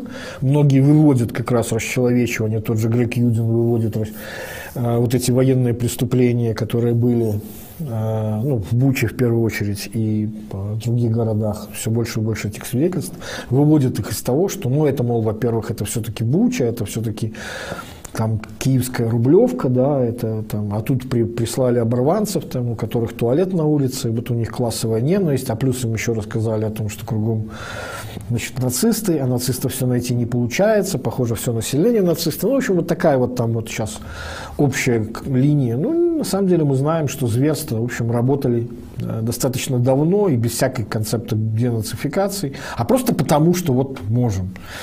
Да? Вот, так вот, а, по, по данным Беллинкета, значит, около трех тысяч сотовых телефонов, э, задействованных вагнеровцев в операции в Украине, э, пропали с, ну, в общем, как бы умерли. Там аккумуляторы и связь с вышками сотовой связи потеряны, что с высокой степенью вероятности означает, что значит, порядка трех тысяч вагнеровцев, в общем, там были ликвидированы. В общем, это тоже одна из наиболее боеспособных частей. Вот. Ну и плюс, не говоря уже о том, что сам маневр такой, значит, вот эти части, которые в Беларусь уходили, значит, их там привести туда, там. Мы и так знаем, что логистика большущая проблема сейчас для российских войск. И, в общем, как-то все получается все хуже. Ну и плюс, как я уже говорил, да, современные войны рано или поздно они выигрываются экономически, причем вопрос даже не о, о большом количестве, значит, там, а, величии территорий, там, которые, как Лукашенко говорит, пролетать надо много, да, а вот именно того, чего ты можешь мобилизовать. И по, последнее мое убеждение, связанное с... Э, я пытался за последнюю неделю смотреть за тем, что может свидетельствовать о, э, о состоянии технологического импорта в Россию от ключевых стран, которые, и этот вопрос тоже был э, к стриму, американцы объявляют, обвиняют виноват э, Китай, значит, в неявной поддержке э, России в этой значит, войне. А, вопрос был, что это может означать и правда ли это. Ну, значит, ну, что означать может, я не знаю, потому что я не очень понимаю, что такое неявная поддержка. Это, то есть, как бы из серии мы там скрытно вам что-нибудь поставим, но мы никому про это не покажем, мы не расскажем. Или там мы просто скажем, что мы там с вами, а на публику скажем, что мы типа за все хорошее против всей э, ерунды. Вот. А, так вот, по разным сказать, э, источникам, которые есть, я могу сказать, что санкции работают против России ровно в том направлении, в котором они должны работать. Несмотря на крики там про то, что значит, это там, геноцид, санкции, что это значит, полноценная экономическая война. Я сам, кстати, этот термин использовал ну, в публицистических целях, когда еще были площадки свободные русские, когда можно было обратиться на русскую аудиторию. Сейчас их, естественно, нет. И смысла рассказывать им сейчас уже о психологии Гитлера в бункере апреля 1945 года нет никакой уже необходимости, потому что они уже сами к этим аналогиям пришли. И вообще они уже достаточно на поверхности. Вот сейчас это уже как-то даже, по-моему, стало не сильно приличным, потому что, ну, как-то это... Э, все, кому не лень, уже об этом говорят. Вот. А, а речь идет о том, что санкции работают именно так, как они должны были работать, а именно они бьют по возможности э, России э, снабжать и переснабжать, как это правильно сказать, resupply, да, пополнять выбывающую, причем какими-то бешеными темпами, а, военную технику, вооружение с полей боев. Вот. А, много было разговоров о том, можно ли доверять официальным данным. Потом были сливы, которые там внезапно были значит, в контакте там, с прокремлевского ресурса о численности потерь живой силе а потом эта значит, публикация была удалена и так далее. Но вообще интересно то, что, э, как сказать, если верить вот данным вот этой самой разведки к, по открытым источникам, то подсчет э, потерь в технике не, не касательно живой силы, да, это на самом деле довольно гладкие графики. Там они почти линейные. Там нет такого вот, чтобы значит, где-то там произвольно, производная замедлялась. То есть речь идет о том, что там нет какого-то эффекта внезапных больших потерь, там, случаи там, значит, окружения там, или там, значит, налета и что-то еще. То есть вот монотонные графики, один из которых растет в три раза быстрее. Понятно, что это э, русский график вот, чем украинский. И вот, э, как бы, а на самом деле, как выясняется, э, от ключевых компонентов, на самом деле, поставки ключ, ключевых компонентов раб, зависит работа заводов, которые как раз выполняют производство, начиная от высокоточного оружия, заканчивая элементарно танковыми э, заводами, тот же самый Уралвагонзавод. Так вот, э, Высокотехнологичный импорт из Китая и Тайваня, значит, за месяц, там, по-моему, мартовские данные последние, минус 38%. Вот. Ну, это, я так понимаю, что это, в общем, остановлено было все то, что можно было остановить сразу. И это говорит о том, что как бы э, не очень понятно, в чем эта поддержка выражается. Это только по Китаю и, и Тайваню. Значит, по, ну, понятно, что с европейскими странами там все еще хуже. Вот.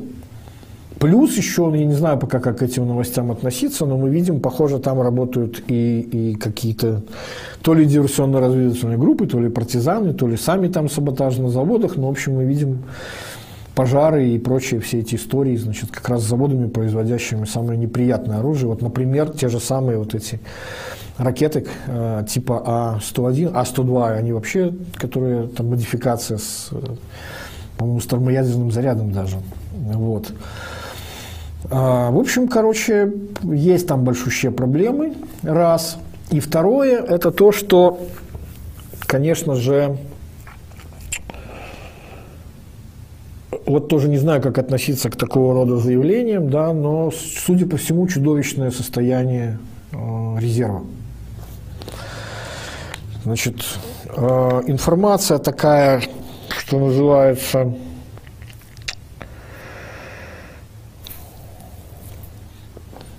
из источников, не заслуживающих никакого доверия. Командир 4-й гвардейской танковой дивизии якобы застрелился после того, как обнаружил, что 90% танков в его резерве оказались бесполезны в гаражах. Просто разворованы были запчасти, проданы за деньги. 90%. Судя по тому, каково было состояние техники значит, людей, которые мне рассказывали про белорусскую армию, когда вот точно так же значит, проверки выполнялись из серии. Там, техника на ходу, ну да, на руках ее вытянули, назад затянули. Потом из там, трех сделали один, отправили на этот танковый биатлон. Потом там, она там якобы даже что-то там заняла и так далее. То есть вот не все так просто. И разговоры о том, что 140 миллионов легко наберут на самом деле там, новобранцев, ну и что вы будете с ними делать? Мало того, что это займет несколько месяцев, как минимум к концу, там, я не знаю, осени, да, в лучшем случае они там чему-то научатся, эти самые новобранцы. И куда вы их отправите? То есть, если не происходит смены э, тактики, ну, то есть вот, погибнут они еще быстрее, чем элитные части. Вот. В любом случае, еще раз говорю, вот это вот состояние, когда войны выигрываются экономикой, а сейчас речь идет, сейчас, вот я еще раз говорю, я следил за этим постоянно, я говорил об этом, что это будет, что смена настроения относительно того, что да, задача уже заключается не в прекращении войны, а в обеспечении победы Украины, пошла все-таки, да, то есть палатина прорвана, Тут должен на заднем плане играть Pink Floyd со своей композицией When Levy Breaks. Вот.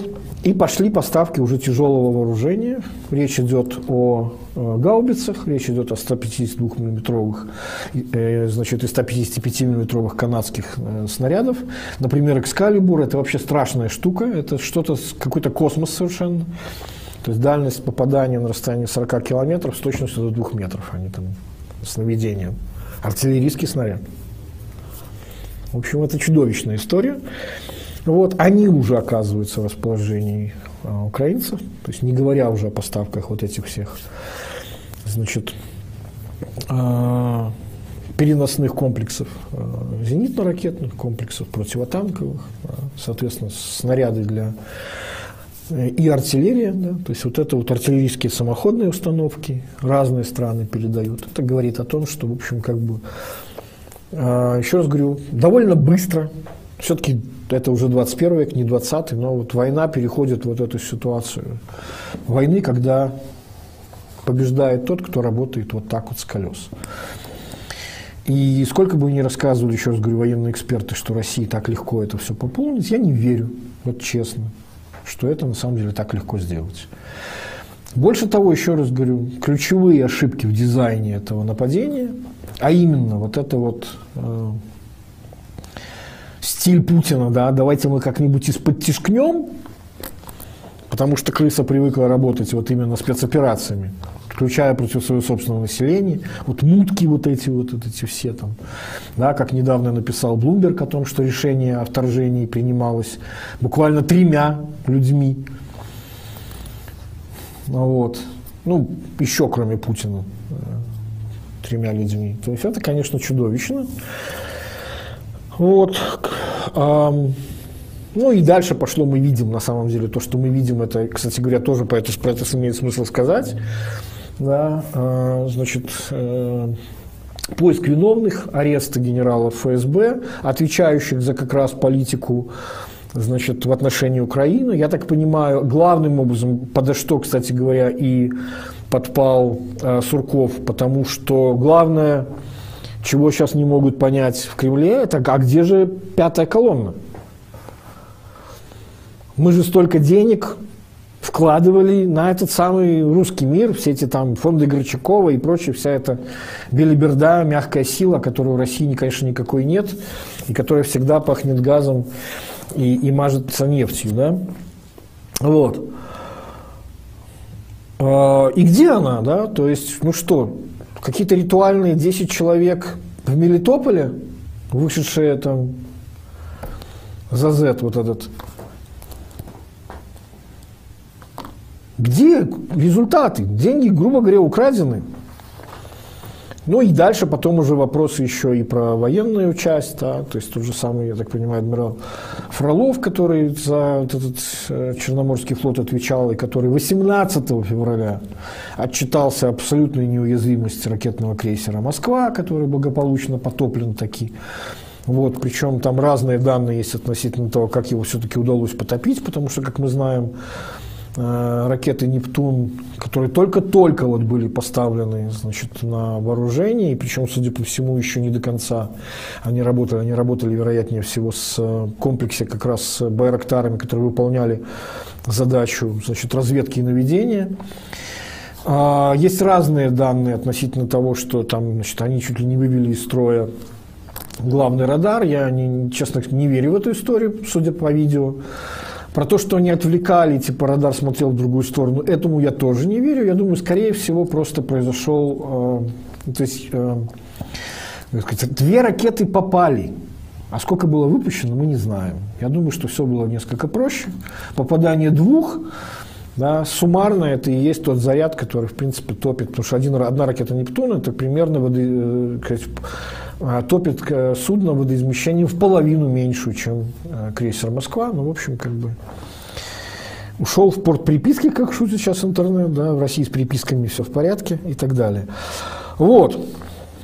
То есть речь идет о том, что вот эта вот спецоперация, которую в войну превратить невозможно, потому что воевать никто не, не пойдет. И остановить эту войну невозможно. Это, кстати, тоже очень важная история. А Медуза написала про снова вот это вот идет, конечно же, да, вопрос доверия к источникам, что вот, мол, по данным а, внутриполитического аппарата администрации а, Путина, значит, сейчас они пребывают в неком, эм, как же это назвать, в офигении от того, что не очень понятно, как съехать с ситуации, что степень накачки фашизация общества достигла такого уровня, что непонятно, как продать. Э, как там цитата звучит? Переборщили с нагнетанием цены, э, темы на, на, нацизма. Нет хороших пиар-сценариев выхода из войны. Это к вопросу о том, что, как я уже говорил, некоторые наши аналитики посчитали пропаганду абсолютно э, российскую всесильной, которая с легкостью вот там, сейчас там, сегодня бежим сюда, завтра бежим сюда. Нет, так не работает. Степень вот этого, с, с, как сказать, самоубийственного заражения, да, распалившейся братской любовью народ аплодирует братской войне. Это Кортнев, да, я уже несколько раз извинялся за то, что я неправильно атрибутировал автора этой песни. Я офигевая мама. Да, а, причем это состояние абсолютно истерическое, это абсолютно индуцированное, наведенное, да еще и самоподдерживающееся состояние, очень сложно от него как бы избавиться. Да. И сама пропаганда, в общем, как мы знаем, тоже находится слегка в состоянии, когда непонятно, что делать и говорить дальше. И выдавать за победу водруженный там на разрушенный а, Мариуполь, какой-нибудь там русский флаг, тоже не очень понятно. Э, ну, там, кстати, кто там, по-моему, корреспонденты РТ, да, на него этим делом занялись. Ну, молодцы, наработали себе тоже на будущий Нюрнберг. Вот. Иными словами, как-то вот что-то похоже, все пошло не так. А, и вот это видео, которое все, конечно же, смотрели, а, коротенькая, где Путин встречается с Шойгу, нам показали Шойгу, потому что там, по, опять же, данным не заслуживающим никакого доверия, у него был какой-то обширный то ли инфаркт, то ли сердечный приступ, и вообще он был там что-то не способен ничего бы то ни было делать. И вот он наконец пришел, они там с Путиным посидели, Шойгу там отрапортовал о том, что Мариуполь, значит, взят, а Путин сказал, приказываю, типа, остановить штурм, значит, катакомб э, металлургического завода чтобы не жертвовать большим количеством э, людей. Значит, там два, даже три важных момента есть в этом видео. Первое – это то, что Шойгу сидит, или Шойгу, господи, как же правильно, я так до сих пор не знаю этого. Э, сидит перед Путиным. На самом деле, не очень понятно уже в каком качестве, потому что он пришел в гражданской одежде. Второе, это, конечно же, удивительная поза Путина. Многие начали говорить о том, что там вспомнили вот эти сливы инсайдера о том, что у него серьезно повреждена спина, что он в корсете и так далее. Там, я, я слыхал, я все еще доверяю другим данным, которые я слышал от специалистов по внутренней российской политике о том, что у Путина, вероятнее всего, э, какие-то проблемы, ну, метастазы, значит, в тазобедренной части. Вот. Но еще один момент был важен. Вот это вот вцепившийся правой рукой в стол Путин, просидевший так практически э, все 15 минут того видео, что нам показали. Вот. Я продолжаю думать о том, о чем я говорил уже раньше. По свидетельству людей, знающих, живших, близко наблюдавших больных Паркинсоном, это вот попытка зафиксировать э, непроизвольную моторику правой руки. Это медленно развивающаяся болезнь, но, к сожалению, или в данном случае, к счастью, не знаю уж как правильно, неумолимая. Вот. И, наконец, еще одна важная, самая последняя важная вещь, про которую почему-то слишком мало людей сказала – я не буду сейчас работать в стиле Цыганкова и говорить такой, ой, а почему никто об этом больше не подумал, я не видел просто. Но основная мысль заключается в том, что там Путин решил всерьез сыграть а, главнокомандующую. Фактически перенимая при присутствующем здесь а, с ним же прямо напротив него у Шойгу, Шойгу, значит, э, лидерство, командование этой самой, значит, войной. Э, почему это важно? По-моему, Грозева я видел эту мысль, по-моему, по-моему, он в каком-то видео про это говорил, где он сказал, что по нашим данным он недоволен вот как раз с этим самым ближним кругом, а именно Шойгу, Шойгу, Герасимов, Патрушев, значит, э, и берет командование на себя. Значит, вот это на самом деле очень важное свидетельство, если это правда. В истории есть немного случаев, когда э, верховный правитель, независимо от того, как он назывался в то время, брал командование на себя. Из того, что приходит на ум, Николай II, Первая мировая, ставка в Могилеве,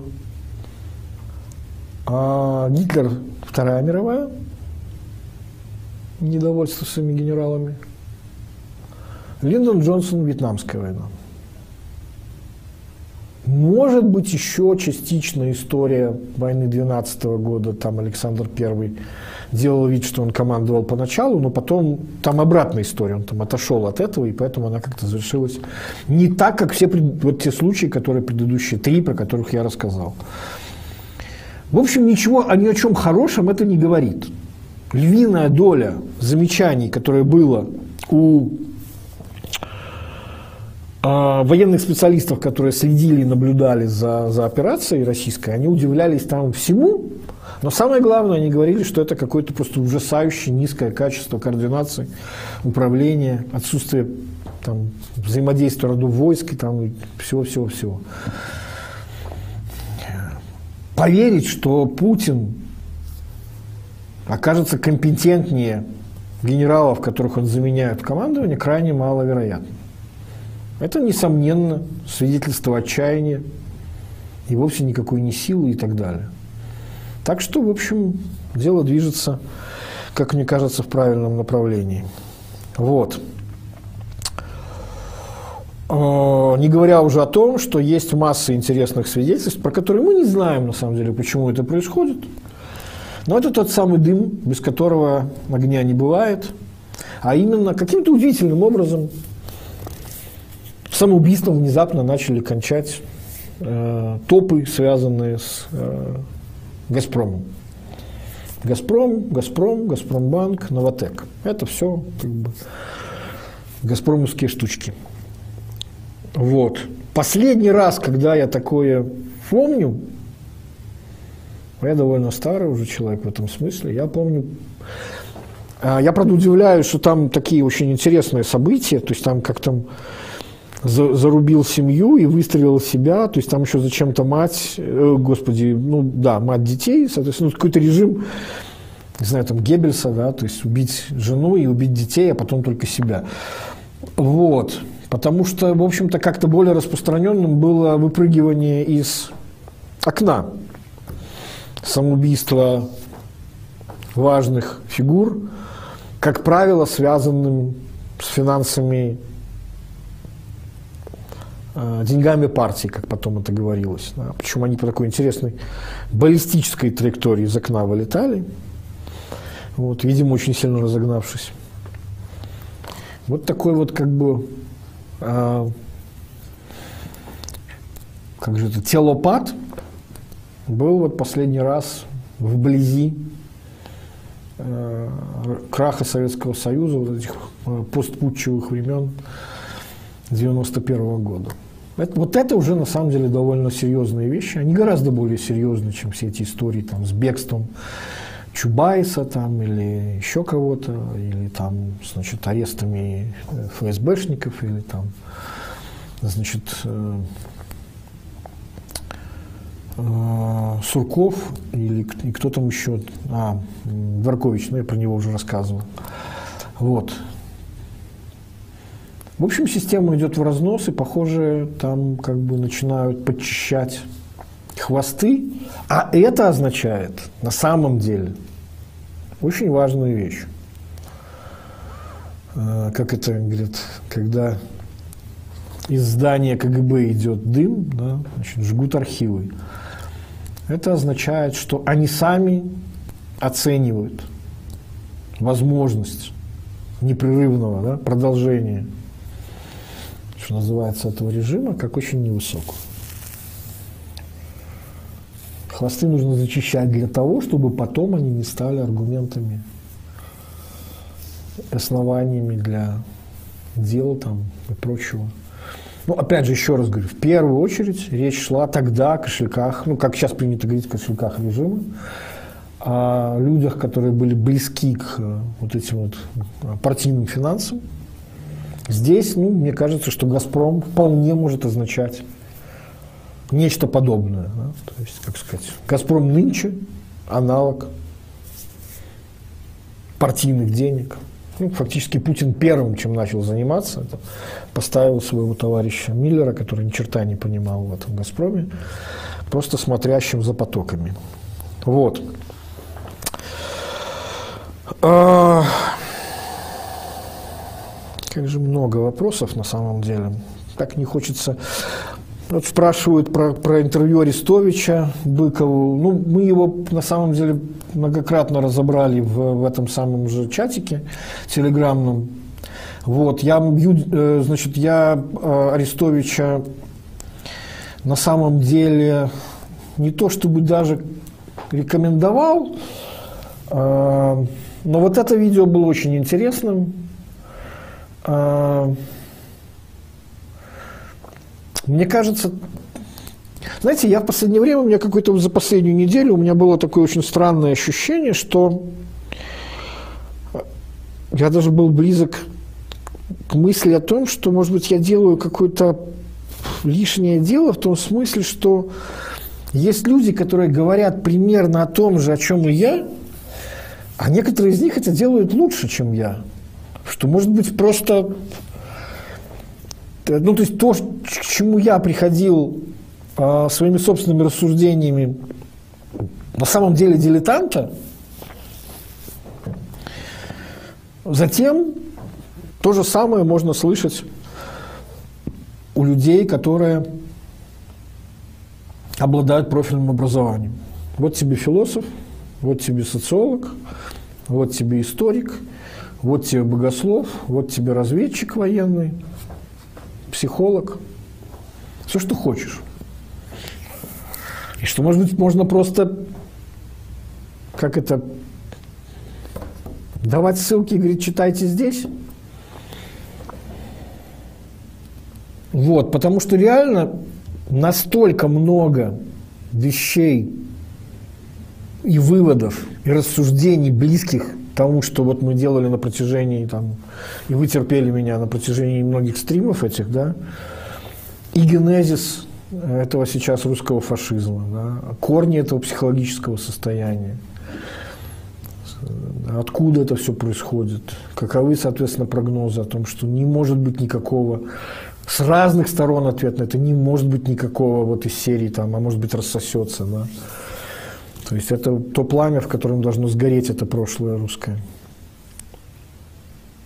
И в идеале из империи образоваться несколько нормальных республик. Вот. А, и вещи, связанные с понятиями вот этой вот самой индивидуальной ответственности, коллективной вины, тех самых красных линий, да, значит, где вот этот вот момент, за которым начинается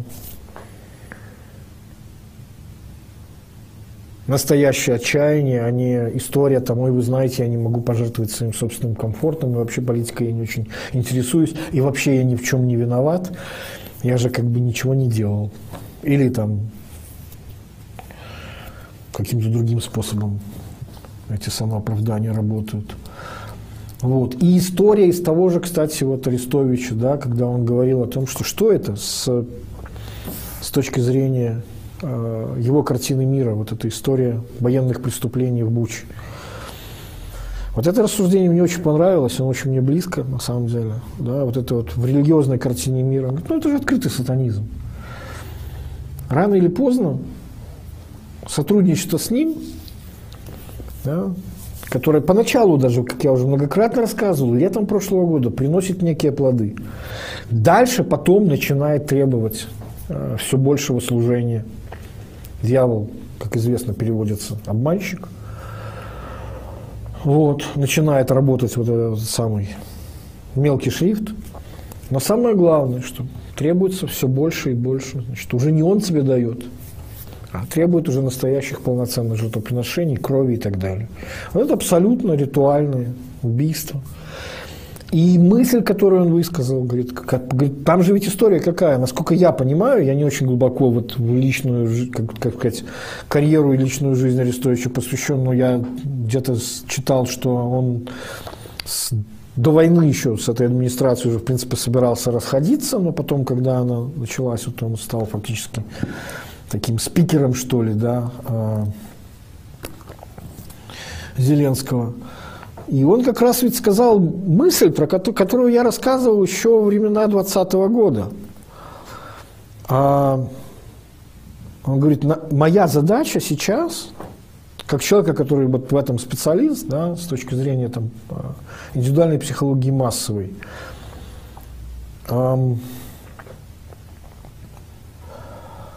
как нам в этой ситуации – не стать такими же зверями, как э, наш противник. Я об этом рассказывал, я, э, для меня когда-то было очень... Мне, кстати, не очень понравилось, я не знаю, Арестович, может быть, действительно, просто это, видимо, какое-то особое поколение, они, хотя у них с Быковым немножко все-таки разное поколение, Быков старше меня, Арестович младше. Ну, в общем, почему-то они постоянно говорили о Стругацких, но я ведь рассказывал, да, у Борхеса есть потрясающий рассказ, называющийся «Deutsches Requiem». Как раз об этом, да, он написан от лица э, военного преступника немецкого, ждущего приговора за свои военные преступления, который пишет мемуары, это все, естественно, э, ну, знаменитый литературный прием «книга в книге», да, я не, я не автор, говорит автор, я всего лишь издатель, редактор, вот где он говорит о том, что а мы-то на самом деле победили, мы заставили мир быть, стать такими же, мы привнесли эту вот, э, значит, волю, силу, там, нации нужна твоя воля. Да, они стали такими же зверями, как мы. Да, так вот, как важно не стать такими же зверями, как они. Вот. При том, что это действительно довольно тонкая грань между праведным гневом, да,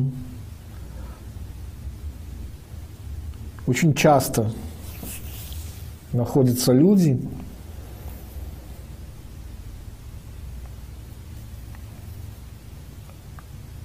которые прямо как, как находят себя вот в ситуации, когда этот гнев внезапно становится вот таким вот праведным, именно потому, что ты находишься на стороне добра, как тебе кажется, именно поэтому тебе позволено все по отношению к своему врагу. Это очень опасное психологическое состояние. Но самое главное, что в этом состоянии ты не можешь, то есть, ну, то есть никто тебе возразить по большому счету не может, за исключением вот таких вот людей, как Арестович и так далее. Вот. Там несколько было рассуждений, которые мне не понравились. Мне очень не нравилась не, не, не быковская вот эта логика о том, что есть два там, антропологических типа людей. Там. И вот это вот, почему я не люблю Стругацких, вот это вот деление там на э, Элоев и Пролов, но и в данном случае я не Стругацких сейчас имею в виду, но это метафора из э, «Человека-невидимки» э, Уэлса, ну, там были вот эти мокрецы и значит, э, людены. Ну, в общем, вот эти вот одни видят дальше, больше, другие типа там как-то вот не совсем люди, два антропологических типа. Очень странно это слышать от человека с богословским образованием, пускай католическим. А быковская теория, откуда он, почему он все время хватался за эту мысль, потому что, как я уже говорил, это проблема его собственная, да. Он живет в среде, в которой он вынужден находиться под постоянным давлением, неважно, настоящим или выдуманным ли мы и так далее. Плюс нужно понимать, что тут и личные как бы, особенности а, Быкова здесь, да, то есть вот это вот ощущение травли и так далее, он все время думал, что вот можно придумать какой-то такой будущий мир, в котором вот эти самые, значит, пролы, эти самые вот мокрецы оставят нас, таких прогрессивных, в покое, мы будем для них невидимы и будем жить. Значит, вот как раз Арестович эту, эту э, эту утопию разрушает, хотя и на самом деле развивает ее, в общем, тоже не очень, как мне кажется, правильном направлении. Ну, в любом случае, там, еще раз говорю, там было очень много вещей важных, и природа вот этих вот мелких бесов, того же Суркова, про которого он говорил, да, и про то, что на самом деле, конечно же, эта война, это сейчас не просто война, это все понимают прекрасно, это начало новой эпохи. И я даже говорил о том, что ну, тоже уже об этом многократно рассказывал, что и мы первые были вот на разломе а, вот этой вот цивилизации, да, когда действительно речь идет о новой, новой антропологии – как известно, человек не может быть зверем, как он говорит, да, это известное выражение. Он может быть лучше зверя, он может быть хуже зверя. Вот. И как не превратиться э, в праведном борьбе в такого же хуже зверя, потому что у нас такой сильный соперник, потому что иначе невозможно. Оказывается, что на примере Украины такие возможны. Вот. А, в общем, много, на самом деле. Кстати, у Дудина, э, э, господи, у Юдина, извините, уже устал просто. А, у Юдина есть большое интервью на портале «Зеркало», которое, кстати говоря, почему-то не было анонсировано в их телеграм-канале, то есть куда идут основные новости. А, о нем было, можно было увидеть только в новости дня, там, типа, вот так оно там спрятано, типа, большой текст дня, там, читайте. Вот. Там не так много нового, но там и про Беларусь, на самом деле, тоже э, несколько интересных мыслей высказано и так далее. Вот. То есть я вот как-то так, найдя большое количество вот этих текстов, корпуса текстов, которые, когда ты видишь, что люди с разным, на самом деле, бэкграундом, часто более профессионально, чем я. Ну, очевидно, что Арестович лучше понимает богословие, чем я, который его, в общем, как бы нигде систематически не изучал, кроме самостоятельно. А, точно так же история, точно так же, там, не знаю, философия, социология, политология и так далее. Вот. Ну, в общем, как-то потом немножко все же успокоился, решил, что, наверное, Наверное, в этом тоже есть какой-то смысл, когда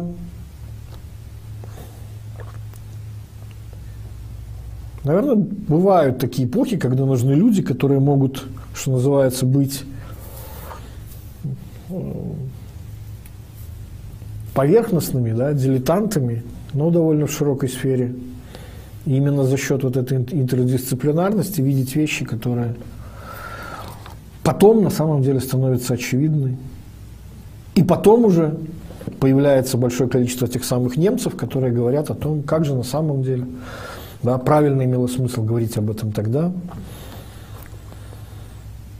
И дальше, значит,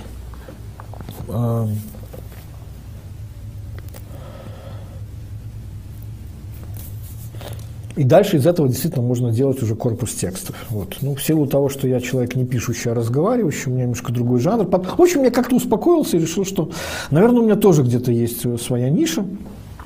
Больше того, я вам скажу по секрету, я всерьез раздумывал о том, чтобы сделать беседу. Сначала у меня была мысль про Быкова, потом была мысль про Арестовича, потом была мысль про Юдина. Вот. А потом внезапно их стало так много, что я уже начал думать, а смогу ли я сделать что-то с ними такое, чтобы они рассказали чего-то, чего не сказали еще. Потому что, если честно, вот, например, с тем же Юдиным, мне кажется, что он уже некоторые вещи работает на автомате. Вот если, например, большое интервью, которое так сказать, э, те, кто упустили, как мы разбирали его интервью с Гордеевой, значит, начали мне его рекомендовать, а вот смотри, какие интересные мысли, пересекающиеся там с, с тем, что ты говорил. Говорю, да-да-да, спасибо, как здорово, что вы нашли топор под лавкой. Вот. Э, там как раз видно, вот почему оно классное, остальные я уже вижу, то есть я вижу, как он уже начинает некоторые вещи начинает работать, э, говорить на автомате. Ему самому уже неинтересно проговаривать то, что он однажды для себя вы, вывел. А вот как раз-таки в Гордеевой, по-моему, это было едва ли не самое большое и самое крупное, и самое такое последнее, наверное, интервью, которое было видно, как человек разговаривает с самим собой. То есть он, вот я видел там себя, только улучшенную и как сказать, более образованную и, и, как сказать, более систематического человека, но который точно ты видишь, как вот прямо сейчас он он размышляет, он не читает, он не произносит заученные вещи. А сейчас все больше заучено. В общем, я думаю о том, э, что всерьез, на самом деле, подумаю о том, чтобы сделать с, кем-либо из них, а может быть по очереди, беседы о нынеш, нынешних э, происходящих вещах. Вот. Э, Можете писать в комментах, что вы по этому поводу думаете. Не буду ли я заниматься лишним трудом. Тем более не хотелось бы, чтобы это было такой, выглядело погоней за там, ой, какие есть интересные люди, давайте себе там трафика нагоним там, или чего-то еще. Совершенно не в этом, как вы понимаете, дело. Да, я могу спокойно цитировать их и сейчас. Вот. Но важно, еще раз говорю, важно то, что это действительно такое, с одной стороны, вот у меня очень двойственное ощущение – когда ты много-много месяцев говоришь, приводя к каким-то выводам, да, там, своими такими сложными противоракетными зигзагами, там, про которые уже там мемы слагали, там, какая запутанная мысль, да, ты приводишь, при, при, приходишь примерно к тому, что в конечном счете становится а, плодом вот некого нового консенсуса, да, еще раз говорю, людей вот а, даже не хочу говорить слово ученых, интеллектуалов, да, современных, которые сейчас, потому что война, ну ладно, про Юдина можно сказать, что на самом деле он и раньше про это говорил, а, да, то есть вот сейчас, наконец, они начинают отклевать эти мысли. И они оказываются практически теми же со всех сторон. То есть вот ты занимался тем, что на протяжении нескольких месяцев складывал из разных, внешне, казалось бы, разрозненных вещей, да, общую какую-то мозаику, а потом, опа, такой прием, как будто ты смотришь фильм «Кабаре». Помните, там э, он так интересно построен, что там происходящие события, они как раз посвящены э, началу Боба Фосса, «Кабаре», э, где Лайза Минелли играет главную роль. Э, он посвящен как раз зарождению э, германского нацизма. Там знаменитая есть эта сцена, где мальчик поет на табуреточке, как там, значит, э, лужок зеленеет, бабочка летает, птички поют, а заканчивает, значит, нацистским приветствием там, под слова «Tomorrow belongs to me», «Будущее принадлежит мне», и весь паб весь Бергартом встает и поет этот, этот припев с искаженными лицами этого наци, наци, нацистского ража. Очень сильный эпизод. Но там есть один такой, а, там фильм весь построен а, через события, происходящие в Кабаре, которые разыгрываются на сцене, а, и тем самым анонсируют образно то, что произойдет за пределами Кабаре в реальном мире – и иногда Боб Фосс совершает такую вот вещь, которая меня, меня так расстраивала. Потому что вот ты смотришь, ты, ты, тебе кажется, о, я расшифровал метафору, я понимаю, о чем идет речь. А потом он регулярно делает так, что он уже для совсем, туп, совсем тупых говорит, ну это же вот это означает. Ты думаешь, ну ё... Ну ты задал мне загадку, я ее разгадал, я почувствовал себя умным, а потом ты А вот и я еще раз это произнесу. Ты думаешь, ну ё-моё, ну как обидно. Последний раз у меня такое ощущение было, когда я смотрел э, одну из серий первого сезона э, Westworld, мир Дикого Запада, да? Э, там теория возникновения самосознания и э, ну, фактически зарождение э, живого мышления – роботов. А дело в том, что Нолан, который снимает этот фильм, на самом деле очень рассудочный человек. У него сложно с чувствами, у него очень плохо получаются любовные линии. Это, кстати, было хорошо видно по фильму вот Теннет, который у нас на русский переводился «Довод». Да? Но вот как раз таки вот эти интеллектуальные конструкции у него работают хорошо. Но иногда ты можешь просто вот, оп, а я знаю, как бы, какую теорию он здесь использует для того, чтобы это использовать. А, для того, чтобы на, на, на как сказать, ее э, использовать как кости, на которые ты э, наращиваешь вот это все художественное мясо. Тем более с учетом того, что первый сезон этого Westworld был построен по принципу такой вот а ну-ка я вам так это все сделаю, чтобы вы вот вообще ни хрена не поняли, обязательно его пересмотрели, чтобы вы вот неделю между сериями размышляли и думали, строили бы версии, а я в итоге все равно вас запутаю. Но на самом деле теория, на которой основывалась вот это вот э, показ зарождения самосознания и, соответственно, э, сказать, превращение роботов в живых э, значит, неорганических существ, это теория э, bicameral mind, двух, э, двухпалатного сознания. Она любительская, значит, но ее, кстати, очень стыки встретила э, научное сообщество. Но она такая вот, как метафора очень хорошая. И я такой думаю, ну блин, вот же, я же догадался. Это же оно. А потом херясь, выходит серия, которая так и называется, Bicameral Mind. Ты думаешь, ну ё-моё, ну, ну зачем так? Ну вот ты меня лишаешь удовольствия от ощущения вот этого вот достижения, да? То есть вот я, вот я затратил как бы усилия для решения загадки, да, то такой, а вот вам для всех, да. Вот, то есть некоторые вот, вот это вот сейчас у меня есть ощущение, а с другой стороны, я думаю, что как же удивительно здорово это то, что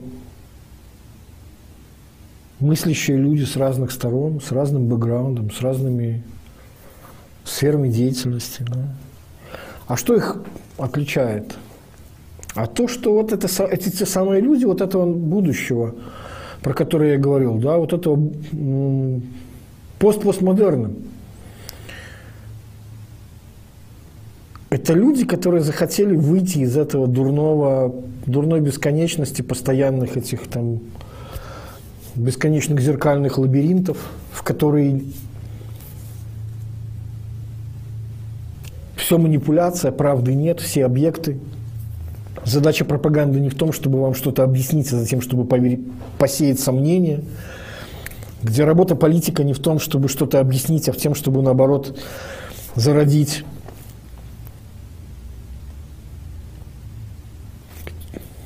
Даже не знаю, какое слово здесь подобрать. Раздувать подозрительность в отношении того, кто там, чей там агент, на чью мельницу он там льет, там и все в таком вот духе, да. Нет, это попытка как раз думать о том будущем, которым этими людьми, которые сказали, что нет, мы не хотим играть в эти сурковские игры, мы не хотим заниматься этим социальным конструированием. Мы не относимся к людям, с которыми мы общаемся, как, как щедровитяне, как эти манипуляторы, как эти пропагандисты, как пастыри, как кто угодно. Мы разговариваем с вами, как взрослыми людьми. Мы не обращаемся к, к вам как к самым низменным чертам которые начинаются с ненависти. Вот враг, давайте его будем ненавидеть. Мне кажется, сейчас, я уже говорил про это, про это многократно, это очень, кстати, важно, что Арестович человек с богословским образованием, и об этом говорит тоже, что это действительно, а, и это очень важно, накануне праздника Пасхи, что речь идет о абсолютно евангельских временах. Цивилизационный слом, который сейчас происходит, он сродни вот этому вот а, миру Нового Завета, пришедшего на смену Старому Завету. Религия любви вместо религии э, око за око, зуб за зуб. Помните, как я уже говорил, да? В обществе, где работает правило око за око, все ходят без, без глаз. Да, или как это я шутил, есть такая идиотская э, юмор из серии Моя политическая программа очень проста. Все люди доброй воли должны объединиться и убить людей злой волей. Что в итоге окажется? В итоге окажется идеальное общество, состоящее исключительно из убийц.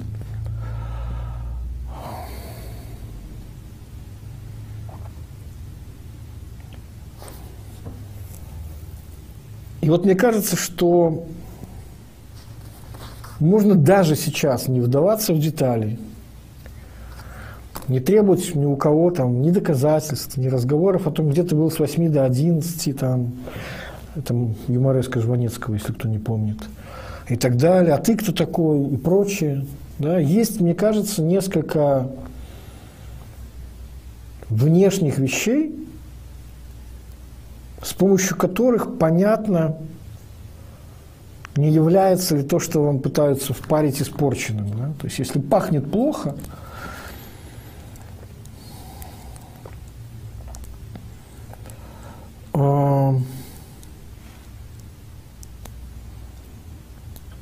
Вот я вернусь к тому, с чего я когда-то когда начинал.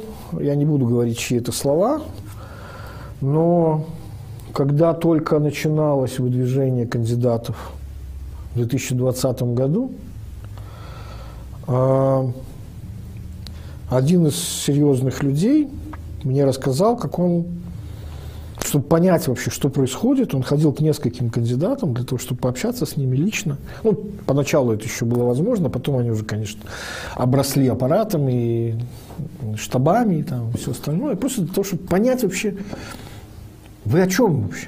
То есть, как бы, ну. И вот он про Бабарика сказал очень интересную фразу, которую я запомнил надолго и многократно цитировал. Я не понял, про что он. Но я понял одно, он человек не злой. И мне кажется, это поняли тоже очень большое количество людей. А можно сколько угодно долго рассказывать, как ты обладаешь уникальным опытом, вычислять, кто чей агент, делать вид, что ты знаешь больше других и лучше, что ты лучше информирован, у тебя какие-то инсайды, что-то еще –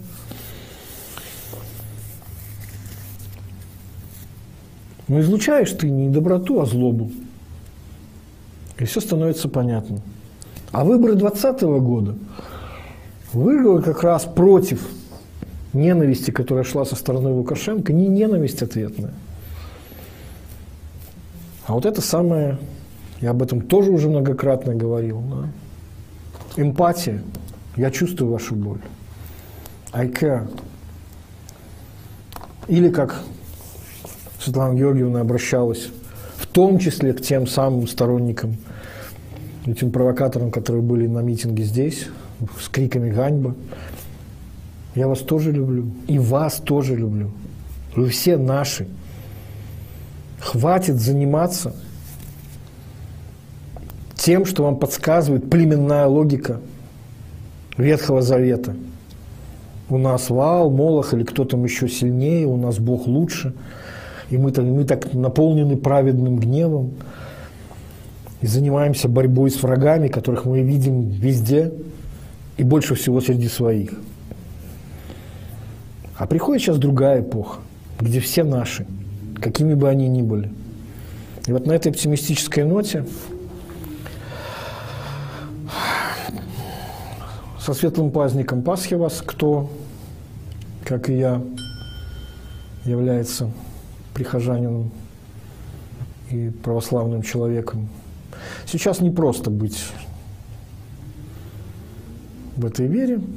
Здесь полегче, как я уже сказал, начиная сегодняшний стрим. Но в любом случае, спасибо, что были со мной два часа. Еще раз праздником вас. До следующей недели. Всего доброго.